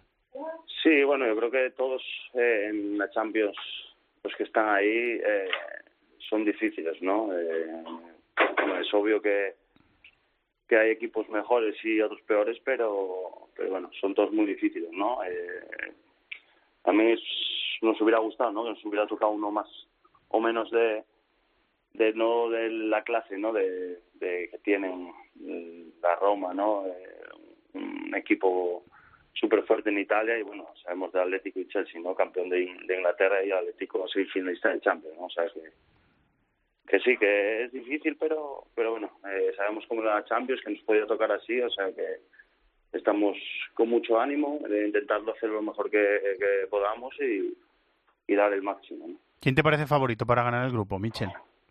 Bueno, para mí está entre Atlético y Chelsea, ¿no? Depende también los partidos cómo vayan, pero pero estará, yo creo, entre, entre ellos dos, ¿no? Eh, la Roma tampoco lo he visto mucho, yo sé que, que ha, ha fichado bien, pero bueno, creo que no ha empezado bien la liga pero aún así, bueno, esto no es como empieza, ¿no? Sino como acaba y, bueno, como te decía antes, habrá, habrá que ver los partidos, cómo, cómo van y cómo se va resolviendo, ¿no?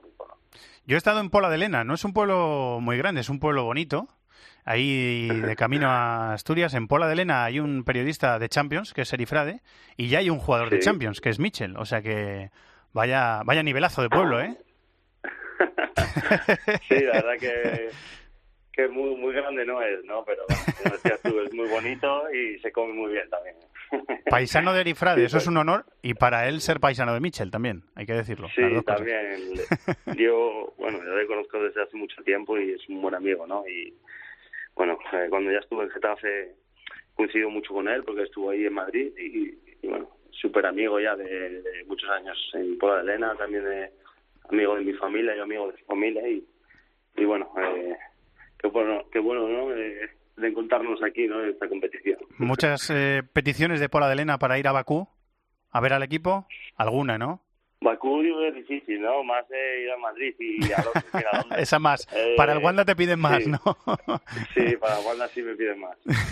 Y mira, para Londres llevo ya casi como cuatro o cinco meses, ¿no? Sin ver a mis padres y todo eso y, bueno, eh, eh, han cogido un vuelo para, para venir a ver Ah, qué bueno. y a, el partido a, a Londres. Qué bueno.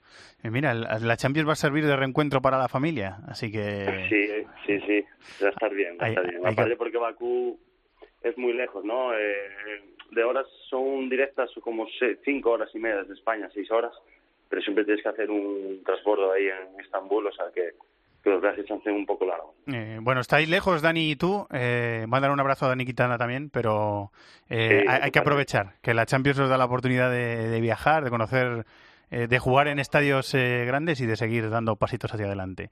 Eh, Sí, claro. Mitchell, que lo disfrutéis, que lo disfrutéis, ¿vale? Muchísimas gracias por estar en Diesel Fútbol. Muchas gracias. Un abrazo. Un abrazo. Miguel Marcos Madera, jugador del Karabaj, debutante en la Champions. Ahora sí, venga, vamos al cibercafé.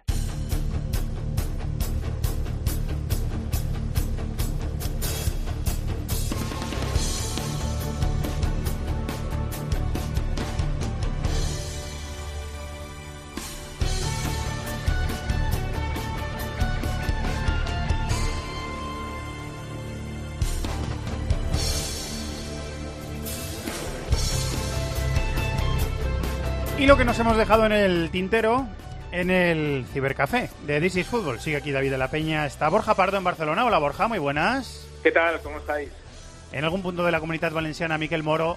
Hola Miquel. Molt bona vesprada. Ya estamos todos. Eh, chicos, ya hemos eh, repasado los eh, rivales de los equipos españoles, los partidos de los equipos españoles esta semana en la Champions. Hemos charlado con eh, Mitchell también, jugador del Karabakh, que se va a estrenar en Stamford Bridge contra el Chelsea.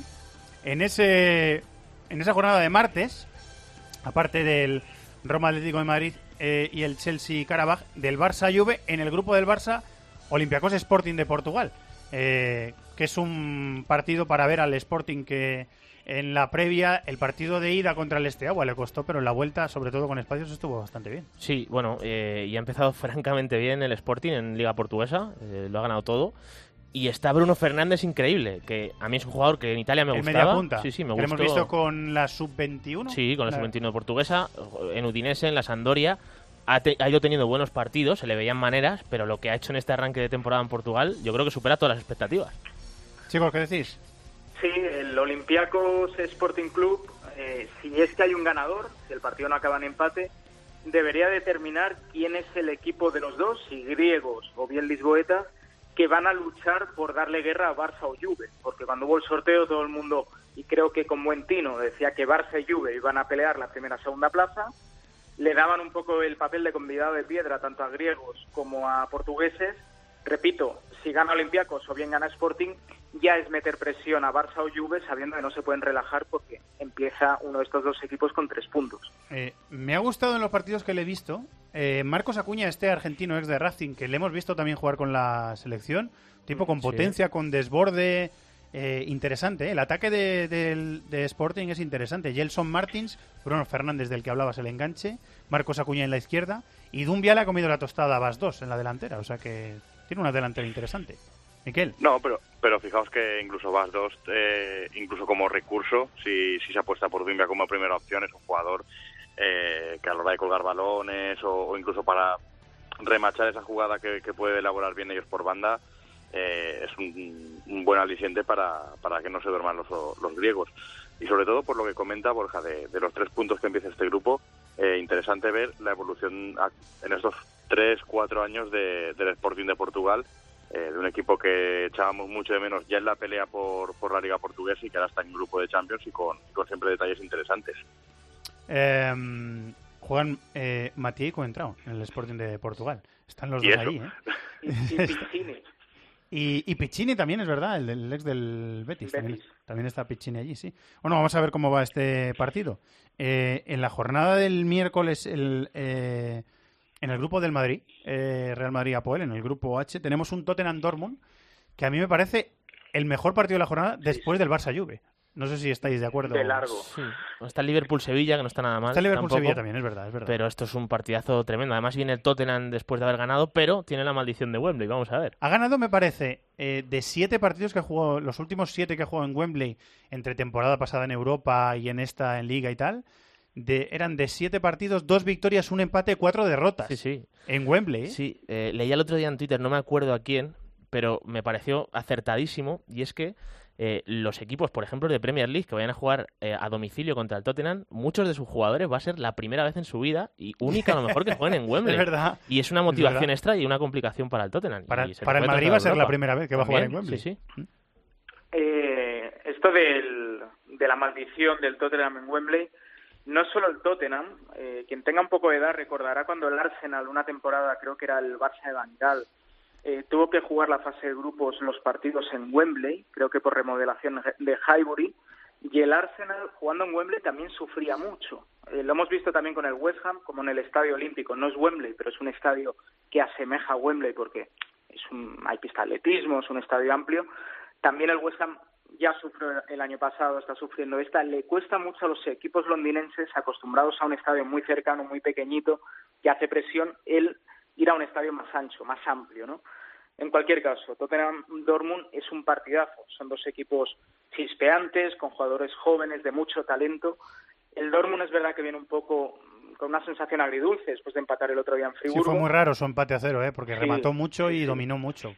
Y el Tottenham viene con una inercia muy positiva después de la, de la importante victoria cosechada este fin de semana. A priori favorito el Tottenham. No ha pero es sido- un partidazo. No iba a decir, Miquel, que no ha sido muy activo el Tottenham en el mercado, pero a última hora eh, llegó Serge Aurier, llegó Fernando Llorente, que va a ser un suplente bastante bueno. Mucho mejor de- que Jansen. De Harry Kane. Sí, sí. Eh, que Jansen se ha marchado al final. Al Fenerbahce, me Al parece. Fenerbahce, sí. Eh, así que bueno, a- por lo menos a última hora se han ido moviendo de lo que no habían podido fichar y no se les Sí, ha ido, salvo el lateral derecho, no se les ha ido ninguna. Estrellón, estrellón, no se les ha ido ninguno. Exacto, yo creo que quizás eh, la hoja de ruta de Pochettino era más eh, mantener eh, los jugadores que le marcaban la diferencia, sobre todo de centro de campo hacia adelante, eh, más que, que reforzar, bueno, reforzar o, o encontrar nuevos eh, nuevos caminos para el equipo. Y como bien dices, eh, había cierto chascarrillo, ¿no? Con el, el pobre mercado del Tottenham, pero en los últimos en los últimos días de mercado sí que reforzó las posiciones que de- que merecía. Y sobre todo por eso, por mantener a jugadores que, que son internacionales con Inglaterra, quizás por romper una lanza en favor de- del Tottenham en Wembley pueda puedan encontrarse mucho en un estadio mucho más familiar que, que el que juegan habitualmente y bueno, por ahí meterle mano al Dortmund. Comentabais lo del empate y, cierto es que, que varios equipos que, que podemos señalar como candidatos a, esta Champions eh, han, llevado mal lo de la vuelta de jornada FIFA y, y previa a la primera de la Champions. Suelen tener todos los equipos en este tipo de, de fechas, sí, es verdad.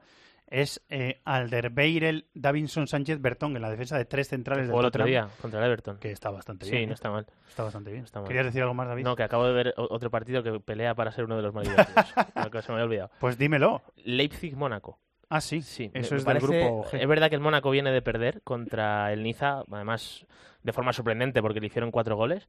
Pero bueno, al final es un equipo que tiene buenos automatismos, que tiene buenos jugadores. Y el Leipzig a mí me parece un equipo divertidísimo. Cada vez que lo veo me lo paso pipa. Y, y Timo Werner está jugando a un nivel altísimo. Sí. Navi Keita está jugando muy bien. Y luego tiene otros jugadores de, de primera fila como o, o de segunda que estarán a punto de llegar a la primera fila, como Savitzer. Vamos a ver si llega Forsberg, que el viernes eh, se quedó fuera. Pero Upamecano, el central, está muy bien. Es un buen partido este también. Eh, es un buen partido el que queréis decir algo, ya que estamos. Eh, bueno, mm, aparte del Leipzig-Mónaco, lo iba a comentar yo, se me ha adelantado David, eh, decir que tengo curiosidad en ver qué hace el City en Rotterdam y el PSG en Glasgow. A priori son muy claros favoritos, eh, son dos desplazamientos a priori asequibles, lo que pasa que, claro, ir a jugar a la bañera de The Quip o ir a jugar a Celtic Park, más allá de la endeblez que puedan tener los equipos comparado con los transatlánticos que son PSG y City, Champions, Estadio Mítico, eso hay que ganarlo. Hemos visto equipos como el Barça sufrir en Glasgow, eso hay que ganarlo. Es decir, una cosa es lo que llegan las apuestas y otra la realidad. Luego también ver qué hace el Nápoles, que viene a hacer un partidazo en Bolonia, en un, en un campo complicado. Y es que tiene que ir a jugar a Ucrania contra el Shakhtar Donetsk.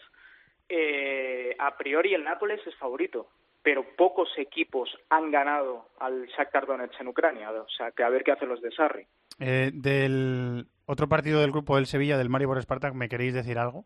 Eh, el Spartak viene de, de romper muchos años de sequía en la Liga Rusa, la consiguió ganar.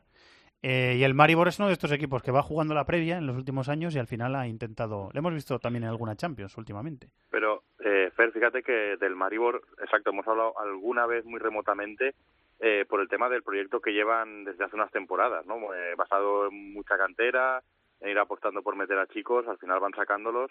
Algunos han salido antes quizás de, de- acabar de cuajar en el, en el primer equipo, pero bueno, es un proyecto que al final va a tener la recompensa de fase eh, de grupos de Champions y seguro que dejará algún nombre propio que nos interese. Eh, seguro que sí. ¿Queréis decir algo más? Eh, si no, repaso el resto de la jornada del martes. Yo, por, por dar una puntadita a un partido que habéis comentado, el Celtic eh, PSG, eh, después de la macroinversión este verano, yo creo que si antes eh, contábamos con que el, el equipo de, de Unai llegara a octavos y a partir de ahí a ver cómo iban los cruces, eh, ha montado un equipo para que muchos señalan como claro aspirante y ahora desde luego cada partido, incluso que sean de la fase de grupos ante rivales que pueden estar un escalón por debajo, va a ser mirado con lupa. Ya no solo le valdrá ganar, sino además debe jugar y convencer. Sí, Bueno, Musa Dembele del Celtic, perdona Borja, porque es baja para el partido. Recuerdo que el Celtic es un equipo que en casa normalmente es fuerte y que fuera de, de casa se diluye Sí. como un azucarillo. Es muy, muy irregular. Merece la pena. Eh, Dale, Borja. Quería decir que a colación de lo que dice PSG, eh, lo que dice Miquel del PSG y cómo ha subido su rango de favoritismo, hoy el CIES, el Observatorio Europeo de Estadística, sacaba un, un informe muy interesante, lo hemos publicado en Esfera, de cuáles son la- digamos el coste de los clubes, de los clubes de los 98 equipos de las cinco principales ligas europeas, cuánto han costado las plantillas que tienen actualmente. Bien, Barça y Madrid no están entre los cuatro primeros, para que veamos un poco cómo el, el escenario europeo va cambiando. La plantilla más cara, lo que es pagar fichaje, ¿eh? la plantilla más cara de Europa hoy por hoy es el Manchester City, luego está el PSG, luego el Manchester United, el Chelsea y luego ya vienen Madrid y Barcelona. Con esto que quiero decir, que si nos miramos únicamente a lo que han pagado los equipos por los Sí, jugadores, sí, es interesante. City, PSG, eh, Manchester United y Chelsea deberían estar por delante de Barça y Madrid en favoritismo. Luego hay el otro fútbol, el escudo, eh, individualidades, y ahí es donde Barça y Madrid al final pasan la mano por la cara a los ingleses. Pero repito un dato cuanto menos significativo. Y bueno, luego hay que cogerlo con pinzas porque Messi al Barça no le ha costado nada, ¿no? Eso, esa es la claro, trampa, Claro. Eh, para quien no viese el PSG el viernes, que debutó Mbappé y, y Un gol y una Neymar, asistencia, y Neymar un gol y una Sí, asistencia. merece la pena contar cómo lo hicieron. Es cierto que estaba Berratti eh, lesionado, vamos a ver cómo lo sigue haciendo Emery, pero jugó una especie de 4-2-3-1 con, con Rabiot y Thiago Mota en el doble pivote, Draxler, Mbappé y Neymar detrás de Cavani, más o menos, con Mbappé muy sueltecito entre líneas y vamos a ver si tiene continuidad esto, porque a mí me da la sensación de que eh, en partidos top top de Champions va a ser complicado. Me da la sensación de que así. ocupaba al principio del partido los espacios de Cavani, que se tuvo que ajustar un poquito Totalmente. Mbappé. Es que me parece buenísimo Mbappé. Un jugador que en el Mónaco, al final, de compartir delantera con Falcao, que es un jugador más lentote, más de llegar al área, le veíamos súper vertical, atacando espacios, intentando regatear. Y el otro día que estaba con Cavani y estaba Neymar, dijo, bueno, me voy a mover entre líneas, voy a hacer paredes. Va, buenísimo. Me, me Los primeros minutos eh, me- se movían por el mismo sitio. y Yo creo sí. que luego él lo interpretó bien y Total, fue, Estoy totalmente de acuerdo. fue, Sí, fue siendo un poquito compatible. Eh, vamos a hablar luego del Bayern con, con Alberto Rubio, enseguida en unos minutos. En el grupo A, Manchester United, Basilea y Benfica, CSK. ¿Algo más que comentar, chicos? Antes de terminar. Bueno, viene el Manchester United de empatar con el Stoke y primer partido que juegan Matic, Pogba y Ander Herrera y a mí me resultó un poquito espeso. Me ha gustado más el equipo de momento con Mata. ver qué hace el Spartak de Moscú en su regreso a la Champions. Creo que hacía bastantes temporadas que no volvía. Y si volvía, lo hacía como segundo, porque siempre era el CSK el que ganaba. Perdonar que tengo aquí a la hija que me acaba de entrar con un terremoto. Dale un beso. De tu parte. Nada, decía eso. que Tienes la ventaja de que esto no es tele como el, como el corresponsal de la BBC, que tuvo no- que cerrar la puerta. Y te digo algo, menos mal que no es televisado, porque si no la estampa era para verla, ya te lo digo. Dicho lo cual, acabo. Eh, el Spartak ha ganado la liga en Rusia, no ha empezado muy bien esta temporada, pero va a ser curioso ver qué hace el equipo de carrera en, en este redebut en Champions League. Miquel, da besos tú también por ahí también, ¿eh? Sí, sí, ahora con la vuelta al cole, No imagínate se cómo oyen, están. no se oyen, pero, pero da besos también. ¿Quieres comentar algo más, Miquel, para rematar? Solo el, el, el momento de forma de De Gea, dejó, pese al empate, dejó un par de buenas paradas, sobre todo una GC, que os recomiendo buscarla, aunque sea por solo el highlight. Y yo creo que va a ser una buena base para que Mourinho cimente a partir de ahí su, su sistema defensivo. El buen momento del portero madrileño. Creo que quedamos los eh, oyentes de Disfútbol, la familia de Disfútbol, bien preparados para vivir la primera jornada de Champions. Muy completo repaso a la previa de este estreno de la mejor competición de clubes del mundo. Eh, Borja, muchas gracias. Nada, a ti y un apunte. Enhorabuena por sacar la octava temporada, que sé lo que, lo que te ha costado. Enhorabuena a vosotros. Muchas gracias, Miquel. Un abrazo para todos. Unsere Eltern sind schuld, sie haben uns in diese Welt entlassen, voller Angst, Hass, Lady Gagas und Massenvernichtungswaffen. No es la derrota una sensación familiar para el Bayern de Múnich, pero este fin de semana el Hoffenheim le hizo revivir su amargor. 2-0 para un equipo que ya ganó al gigante alemán la temporada pasada. Tampoco es frecuente que en la primera jornada el Dortmund de Peter Bosch no sea capaz de ganar al Friburgo. 0-0 con uno más y después de controlar y rematar mucho, pero no meter un gol. Aparte de los grandes, el foco se lo llevó Viviana Stenhouse, la primera árbitro en pitar un partido de una gran liga masculina. El Hertha de Berlín 1, Verden Bremen 1. Finn Bogason firmó un hat-trick para el Augsburgo ante el Colonia. Kevin Prince Boateng marcó el gol de la victoria del Eintracht en Mönchengladbach. Y hubo victorias para el Leipzig, Mainz y Salke. El Wolfsburgo-Hannover terminó 1-1. Redacción de Marca Alberto Rubio. Hola, Alberto. Muy buenas. Hola, muy buenas, ¿qué tal? ¿Cómo estáis? Bienvenido de nuevo al programa, compañero. Pues muchas ganas de empezar esta temporada de DC Fútbol. Había mono ya. Eh, no el sonido no es muy bueno, a ver si podemos eh, mejorarlo un poquitín.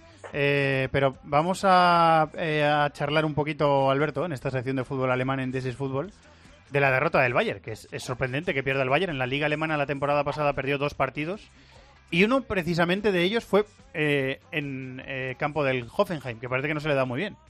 Sí, yo creo que lo primero que tenemos que decir es que el Hoffenheim, o en concreto Julian Lagerman, el jovencísimo técnico del Hoffenheim, se ha convertido un poco en la bestia negra del Bayern porque son dos derrotas y un empate en los tres últimos partidos, o sea, tres partidos que el Bayern no consigue ganar al cuadro de Sinheim, pero hay que incidir en el, entre comillas, mal momento, crisis, llamémosle como queramos, que está atravesando el Bayern tras una muy mala pretemporada, que acabó en la conquista de la Supercopa, eso acalmó un poco los ánimos, pero esta derrota contra el Hoffenheim ha desatado otra vez esa caja de los frenos que es el Bayern Múnich, con Lewandowski criticando la política de fichajes del Bayern, con Rummenigge contestándole que el club de sus sueños es el Real Madrid y que su preparación fue aún peor que la del, la del propio Bayern.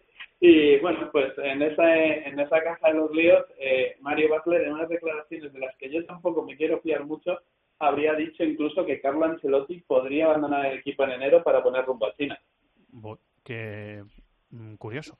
Eh, yo no me quiero fiar mucho, ¿eh? porque las he intentado buscar y son de esas declaraciones que están perdidas por el ciberespacio, pero en cualquier caso me parece un poco reseñable. eh, ¿Te dio tiempo a ver al Bayern, David? Lo está ¿Pudiste viendo esta mañana. tranquilamente. ¿Qué te, qué te ha parecido? Porque me gusta mucho también el, el Hoffenheim de, de Nagelsmann y bueno, eh, problemas de momento de, de estructura muy claros, en mi opinión, del Bayern, de haber perdido dos piezas muy importantes a la hora de, de iniciar jugada, como son Philip Lam y Xavi Alonso, que más allá de que físicamente eh, ya estuviesen en la cuesta abajo, es cierto que le daban una calidad a la salida de balón que ahora mismo yo creo que le está faltando. Jugó el otro día Rudy con Toliso, a mí Rudy eh, me gusta. Es un la impresión de que Thiago jugaba de interior, no Sí, tan baja- de media punta, ¿no? Jugó por delante de los dos, pero al final yo creo que él mismo se daba cuenta que, ne- necesitaba, estar un, sí, necesitaba estar un escalón más abajo porque, claro, al final eh, el Hoffenheim con Kramaric y Hut eh, que no, no apretaban a los, a los centrales del Bayern, sino que se ponían encima de los, del doble pivote. El Bayern le costó bastante eh, encontrar fluidez por dentro. Es verdad que luego, ya como el Hoffenheim replegó bastante, que no suele ser habitual, pero lo hizo para luego intentar atacar los espacios, daba espacio por fuera, el Bayern mandaba la pelota a las bandas, pero bueno, Müller no terminó de producir, eh, Coman lo intentó, pero eh, jugó en izquierda y el último pase tampoco le salió demasiado allá. Y bueno, luego también es cierto que hay que decir que fue un partido que tuvo cierta polémica arbitral, porque el, el- el 1-0 del Hoffenheim eh, hay dos balones en el terreno de juego después de que Hummels despeje uno, que es verdad que, está que no se suele pitar, pero como acabó en gol, pues y más al Bayern, pues hubo cierta polémica. Pero en cualquier caso, a mí me pareció un Bayern bastante rígido y, no sé, le falta mucha finura y... Es cierto que James está lesionado y entró en el tramo final, Ribery y Robben tampoco jugaron, Alaba está lesionado porque eh, tuvo que ser sustituido el otro día. Rafinha en la izquierda. Rafinha de lateral izquierdo, le faltaba bastante salida ahí por fuera, pero en líneas generales vi un partido bastante pesadote del Bayern y, y no tengo nu- ninguna duda de que tiene que, tiene que evolucionar bastante. ¿eh? A ver si le vemos mejorar. La gran noticia en Alemania este fin de semana es eh, una mujer, Alberto. Sí, así es. Viviana Steinhaus, la primera árbitro que arbitra en una en una gran liga y yo creo que hay que ponerle una grandísima nota. Primero porque es un paso en favor de la igualdad en el en el fútbol y luego porque lo hizo Lo extraordinariamente hizo muy bien, lo hizo muy bien. sí, en, en un partido plácido, en un eh, Hertha 1 Werder Bremen 1, pero yo creo que ella también tuvo la culpa de que fuera un partido plácido porque supo mezclar mano izquierda con autoridad mientras su marido Howard Webb le seguía desde las gradas del, del Olímpico de, de Berlín. Y, y, por ejemplo, yo creo que el, el primer gol que marca el Hertha, hay una falta a Darida y el gol termina subiendo al marcador porque Viviana Steinhaus aplica con muy buen criterio la ley de la ventaja. Luego en la segunda parte hubo dos posibles penaltis que solventó también con éxito. Y yo creo que un, un notable alto para su primera participación en Bundesliga y que creo que ha sido también para ella el, el hecho de que se acabe un suspiro. Un alivio, según dijo Sí, ella misma, ¿no? Sí, sí, efectivamente, eso es lo que te quería comentar, que ella misma ha dicho que ha sido un alivio, han sido muchos días eh, con muchísima expectación, con muchísimas ruedas de prensa, entrevistas, pero bueno, lo mejor que se puede decir de los árbitros es que pasó desapercibida y así fue ese debut, ese primer partido de muchos de Viviana Steinhaus y ojalá vengan muchas más. Eh, muy bien, pues lo seguiremos contando en la semana siguiente. Gracias, Alberto. Un placer, un saludo. Vamos a repasar la primera jornada de la Europa League.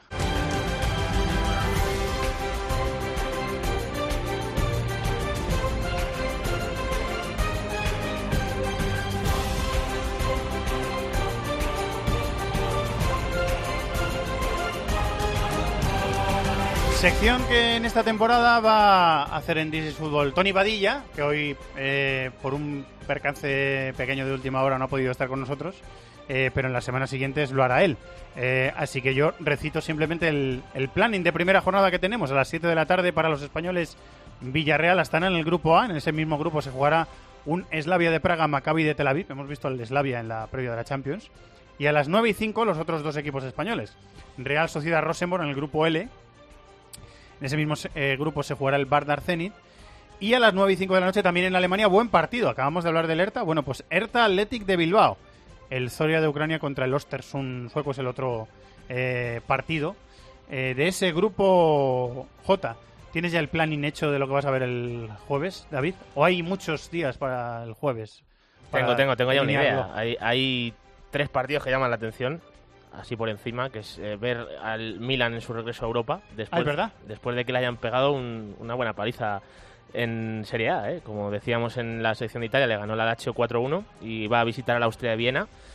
Bueno, vamos a ver, ¿no? Lo que acaba haciendo Montela. Eh, en la rueda de prensa posterior al partido contra el Lazio, eh, estuvo bien porque habló mucho de fútbol y dijo que su idea es jugar con tres centrales, pero que todavía no ha podido tener a Musacchio, a Bonucci y a Romagnoli con continuidad y que pretende hacerlo más adelante. O sea que ya hay dudas sobre cómo va a jugar el Milan, pero el propio Montela eh, las disipó un poquito.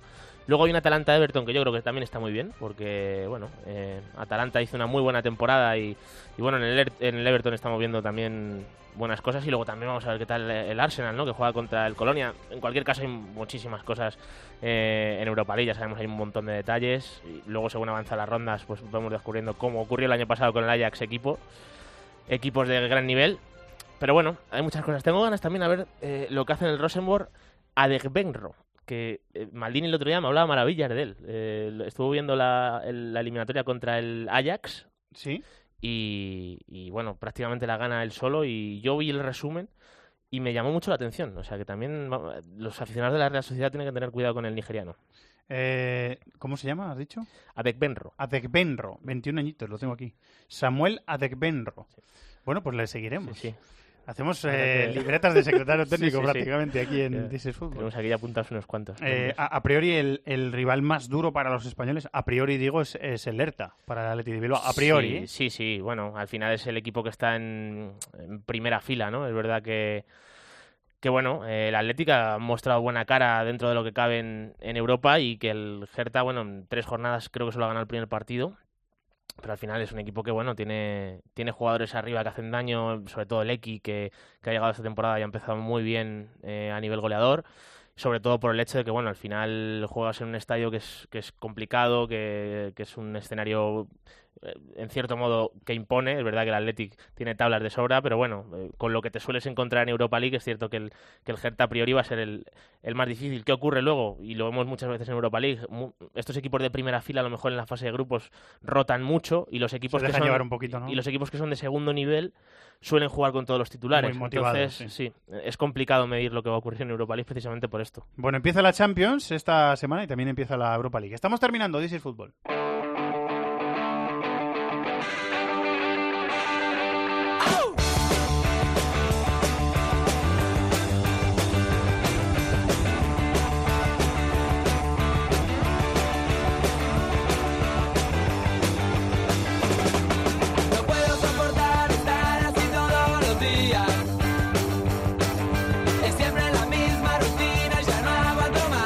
Sintonía de fútbol de América con nuestro querido Ariel Judas. Nueva York, hola Ariel, muy buenas, ¿cómo estás? Hola Fernando, ¿qué tal? Todo muy bien aquí. Ya recuperando el ritmo normal de lunes en este programa, contando las cosas del fútbol que viene de América. Por ejemplo, un nuevo formato de Liga Argentina. Estáis que no paráis en Argentina, Ariel. La, la cambiáis cada año o cada dos años, una cosa así. Bueno, pero hay que decir en favor de, de lo que están intentando hacer los clubes argentinos que este intento parece un poco más serio, un poco más Ah, formal bueno, bueno. que los modelos anteriores y que de a poco se supone que el fútbol argentino en dos o tres años tendría que recuperar O una sea, es, ca- es cambio mejor. En, en- teoría es cambio mejor, ¿no? En teoría es cambio mejor, sí, hay que verlo cómo se desarrolla finalmente, pero en teoría el cambio está mejor. Sigue teniendo la liga demasiados equipos, 28, dos menos que el año pasado que tenía 30, pero bueno, el plan es ir reduciendo la cantidad de equipos con el paso de los años. Se calcula que en tres o cuatro temporadas tendría que haber 20 22 equipos, con lo cual ya sería más o menos un formato normal pero se borraron algunas atrocidades como la jornada de clásicos y otros inventos que realmente no le hacían demasiado bien a, a- sobre todo a los equipos pequeños que algunos no tienen un, rival clásico y se le inventaban un rival al uso para, para la jornada de clásicos y había mucha frustración y mucho enojo en muchos hinchas por, por ese tema. Pero el motivo fundamental por el cual se creó esta Superliga, que es un campeonato no comandado por la AFA, sino justamente por los, por los clubes de primera división, es económico. Los equipos, además de tener una competición un poquito más seria, cobran más dinero y se ha notado bastante, sobre todo en equipos que habitualmente no eran eh, demasiado compradores. Este año sí que han incorporado eh, bien en algunos casos algunos jugadores interesantes. Hay planteles un poco más fuertes de los de lo que veíamos en los últimos eh, dos años, diría yo. Y bueno, vamos a ver qué tal funciona. Por ahora tiene mejor pinta de lo que hemos visto más o menos recientemente en el fútbol argentino. Eh, respecto al fútbol eh, mexicano, me pones aquí en el guion que me mandas todas las semanas que ha vuelto a tener lío Paco Gémez con la prensa mexicana, esa relación de amor y odio que existe entre unos y otros. Es que es así, bueno, es que eh, Paco Gémez es un personaje ideal para la prensa deportiva mexicana, porque, porque bueno, porque los enfrenta, porque le responde, porque es este, frontal cuando lo critican. Esta semana eh, el Cruz Azul, el equipo de Gemes, que por cierto es uno de los dos invictos de, de la liga, o sea que tan mal las cosas no le van, bueno, empató 0-0 ante el Puebla como visitante y la prensa capitalina, la prensa de la Ciudad de México que cubre a Cruz Azul lo cuestiona muchísimo. Se supone que hay muchas diferencias, o deberían haberlas, entre Cruz Azul y el Puebla, empataron sin goles y lo que terminó diciéndoles Gemes a los periodistas es que si quieren ver goles, que bueno, que compren un billete de avión, vayan a Madrid o Barcelona y justamente van al Real Madrid o Barcelona que van a ver espectáculo y muchos goles, que con el Cruz Azul en este momento él no está demasiado capacitado para, para brindar ese tipo de espectáculos, lo cual le ha valido un montón de críticas y alguna broma como se podrán imaginar de, de parte de los de los periodistas de, de que cubren la Liga MX. Espectáculo de Gémez en todas las ruedas de prensa. Tenemos tenemos un equipo ya clasificado para los playoffs de la Major League Soccer, la Liga Norteamericana. Sí, es Toronto, es sí, eh, probablemente el equipo más poderoso a nivel económico y con el plantel más fuerte, más profundo, más completo de la liga en este momento. Toronto fue subcampeón el año pasado, campeón fue Seattle Sounders en una final que se jugó con temperaturas bajo cero, una final tremenda, tuvo bastante mala suerte Toronto también allí, pero no se desinfló, no se desarmó el equipo, es el conjunto en el que juegan Jovinko, uh, Josie Altidor y Michael Bradley, y además tiene, como dije antes, un, plantel muy profundo, muy completo. Bueno, eh, gana, cuenta los partidos prácticamente por goleadas, está haciendo una campaña regular, una temporada regular tremenda y con muchas fechas de antelación este fin de semana, que goleó por 4 a 0 a San José Earthquakes, fue el primer equipo en asegurarse eh, un lugar en la postemporada. Más abajo, un poco más lejos, pero es el, segundo mejor equipo en estos momentos, es el New York City de Villa. El Guaje no jugó los últimos dos encuentros, perdió este fin de semana, lo extrañaron bastante al capitán, pero es el que más cerca está de conseguir la clasificación también a la postemporada. Seguramente estará en postemporada y seguramente será el segundo de la conferencia del Este, lo cual es algo muy bueno, una, una evolución muy muy buena para para el equipo de Patrick Vieira, en el que destaca, como dije antes, eh, David Villa y Andrea Pirlo, que ha vuelto a jugar en estas últimas semanas justamente porque el primer equipo tiene muchísimas bajas. Ajá. Eh, estamos viendo, por lo tanto, a Pirlo otra vez. ¿Estás siguiendo la MLS, David? Sí, ¿Te sí. está dando tiempo? Sí, bueno, eh, no tan en profundidad como las ligas europeas, pero siempre se le echa un ojo con Toronto, totalmente de acuerdo con Ariel, con Víctor Vázquez también, eh, el español. Ah, ¿es verdad Sí. que está allí? Sí, sí, está jugando bien. Es el líder de asistencias. Sí. Está, realmente es, es el cuarto Beatle de, de, de, de, de toda esta historia de, de Toronto, que sin dudas es el mejor equipo hasta ahora este año, sí, pero con mucha diferencia además. Ariel, ¿estuviste en el estreno del estadio de Atlanta? No, no estuve aquí en Nueva York este fin de semana. Espero que Atlanta entre a los playoffs y ojalá Me pare- que toque a New York City viajar a Atlanta porque es, es tremendo, es espectacular ese estadio. Me pareció una pasada, ¿eh? O sea, precioso. Y Sí. eh, no sé si, Ariel, me dio la sensación de que la iluminación y, y lo- los videomarcadores de arriba era muy rollo NBA. No sé, no sé si iba a tirar por ahí, pero la iluminación como muy oscuro, el, la grada, y la verdad es que me pareció espectacular. Visualmente tremendo. Es un poco, es un poco de ese estilo. No olvidemos que es un estadio que eh, Atlanta FC, el equipo de Tata Martino, comparte con Atlanta Falcons, un equipo de la NFL. Ah. El dueño de ambos equipos es la misma persona. O sea, es un equipo de NFL que ha tenido en cuenta las necesidades de un equipo de fútbol y por eso se puede jugar sin demasiados problemas los dos deportes allí. Y, y lo que es para destacar, además de ese estadio que es absolutamente de ciencia ficción, es eh, el apoyo popular que tiene el equipo de Atlanta. Eh, como local en el estadio que estuvo jugando hasta ahora, en el Bobby Dodd Stadium, eh, reunió más de 45 mil personas cada vez que se presentaron allí y ahora en el nuevo estadio pueden ampliar un poco más esa presencia. Se esperan que, por ejemplo, para el próximo partido como local, que es el miércoles, si no me equivoco, para, para Atlanta, estén allí cerca de 60.000 aficionados, lo cual es una locura, supera por mucho cualquier otro récord de, de asistencia de público en, en, la MLS. Hemos dejado el plato fuerte para el final, que es que entramos en semana de cuartos de final de Copa Libertadores, partidos de ida, Sí, la señor. Champions Sudamericana. Sí, señor. Y, y también con algún cambio reglamentario o de organizativo, mejor que reglamentario, y también parece la Copa Libertadores ser un torneo un poquito más serio del que era, eh, al menos a nivel organizativo, en, la- en las últimas temporadas. Tenemos varios eh, emparejamientos, por supuesto, para esta semana. El miércoles está casi todo el programa enfocado allí. Primero San Lorenzo de Argentina contra Lanús, otro equipo argentino. Barcelona de Ecuador contra el Santos de Brasil duelo brasileño entre Botafogo y Gremio y luego el jueves Jorge Wilserman de Bolivia, una de las la gran sorpresa de esta de esta fase de Copa Libertadores ante River, un River que acaba de perder a, a Lario, el jugador que fue vendido al Bayer Leverkusen y le ha generado un problema enorme a Marcelo Gallardo la, la, la partida súbita de, de una de sus máximas figuras no lo han podido reemplazar, aunque han traído sí durante el mercado.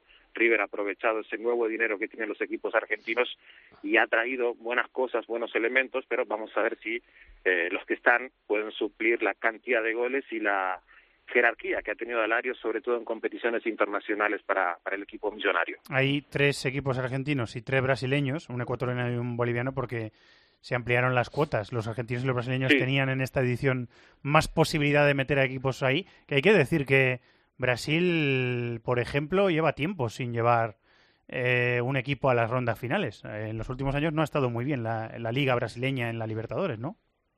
Bueno, no he estado mirando demasiado lo que están diciendo ahora mismo los medios brasileños, pero en Argentina, por ejemplo, y creo que es un error darlo por anticipado de una, y por seguro de una manera tan tan anticipada, creen que la final va a ser entre River y un equipo brasileño. Y las apuestas son a ver cuál de los tres brasileños que están en, en, en lisa ahora mismo en competición será el que llegue a esa a, a esa a esa instancia. River sí parece ser muy superior o bastante superior a lo que hoy San Lorenzo y Lanús, que son dos buenos equipos, sin duda pueden dar. O sea que se da por descontado que el que llegue a la final de parte de Argentina será será River, pero bueno, vamos a verlo. No no no no hay nada escrito, queda todavía mucho por delante en la Copa Libertadores. No está entre el plantel de cuartos finalistas. No está, por ejemplo, Corinthians, que está líder en la liga brasileña, Sí. y otros grandes equipos de Brasil que tampoco se han clasificado para esta competición estaban jugando la sudamericana. O sea que está bastante abierto, ¿no? A priori, eh, Ariel, está bastante Sí, abierto. Sí, sí, yo la veo. Yo no veo para nada que River sea tan tan candidato firme a quedarse con esta Copa Libertadores, como reitero, sí, así lo ven este, muchos en Argentina.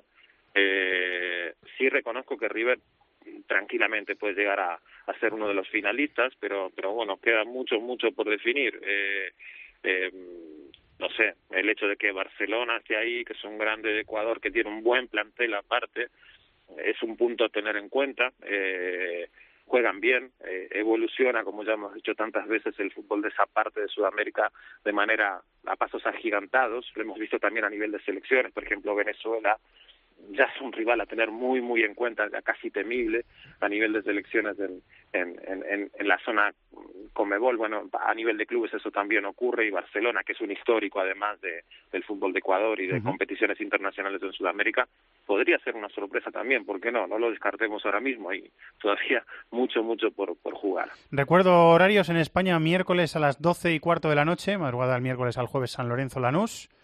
A las 3 menos cuarto hora española, dos partidos, Barcelona de Guayaquil, Santos y Botafogo Gremio.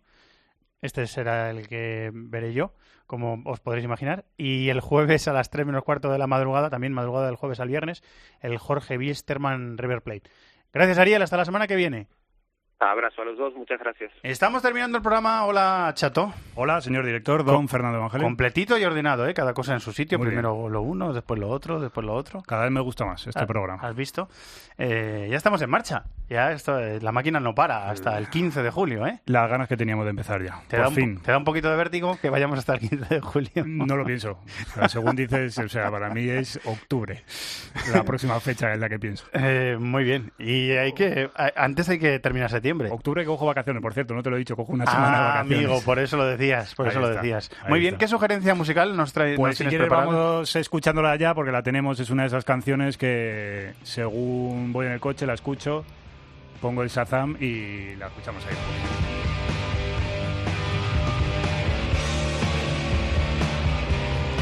Voy a esperar, ¿eh? Porque ahora hay... de a ver, espera, a ver. Ahora, ahora rompe. Ahí. Tengo alma de DJ yo, ¿eh? Esta es buena. Nunca lo fui, pero tengo alma de DJ. Tenemos al lado Rock FM por si quieres. Sí, bueno, pero Le quitamos el puesto a Marta Vázquez, que estaba ahí sentada ahora, y te ponemos a ti.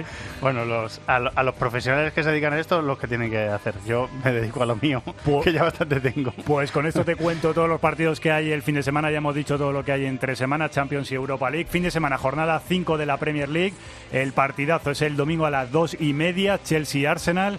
A las 5 también destaca el Manchester United-Everton. Para el sábado a las 4, Liverpool-Barnley, Watford-Manchester City. A las 6 y media, Tottenham-Swansea. En el Calcio, jornada 4, el sábado a las 3, Crotone Inter de Milán.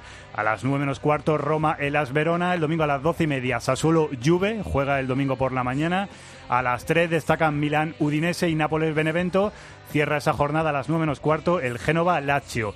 Bundesliga, también jornada 4, el sábado a las 3 y media, Bayern de Múnich Mainz. A las 6 y media, Leipzig Borussia, Mönchengladbach. El domingo a la una y media, Hoffenheim, Hertha de Berlín. A las tres y media, Bayer Leverkusen, Friburgo. Cierra la jornada el Borussia Dortmund a las 6 contra el Colonia. En Francia, sexta jornada ya. El partidazo es el domingo a las 9. París Saint-Germain, Olympique de Lyon. Primero contra tercero. Buen partido. Muy buen partido. El Mónaco juega el sábado a las 5 contra el Estrasburgo. A las 8 destaca el Dijon San Etienne. Y te destaco un partido más en Holanda. El domingo a las 5 menos cuarto. Pari- eh, no, PSV Feyenoord. ¿PSV Feyenoord? Sí, y nos lo vas a contar tú aquí en tiempo de juego. Bueno, sí, Si me, toca, me tocará. Si quieres. No, no, si quiere Paco, que es el director. Ah, vale. Muy bien, eh, Chato, muchas gracias. Hasta luego.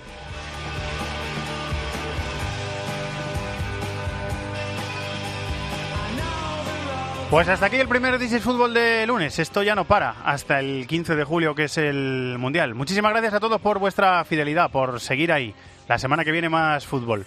Que disfrutéis de la vida y de la radio. Un abrazo, adiós.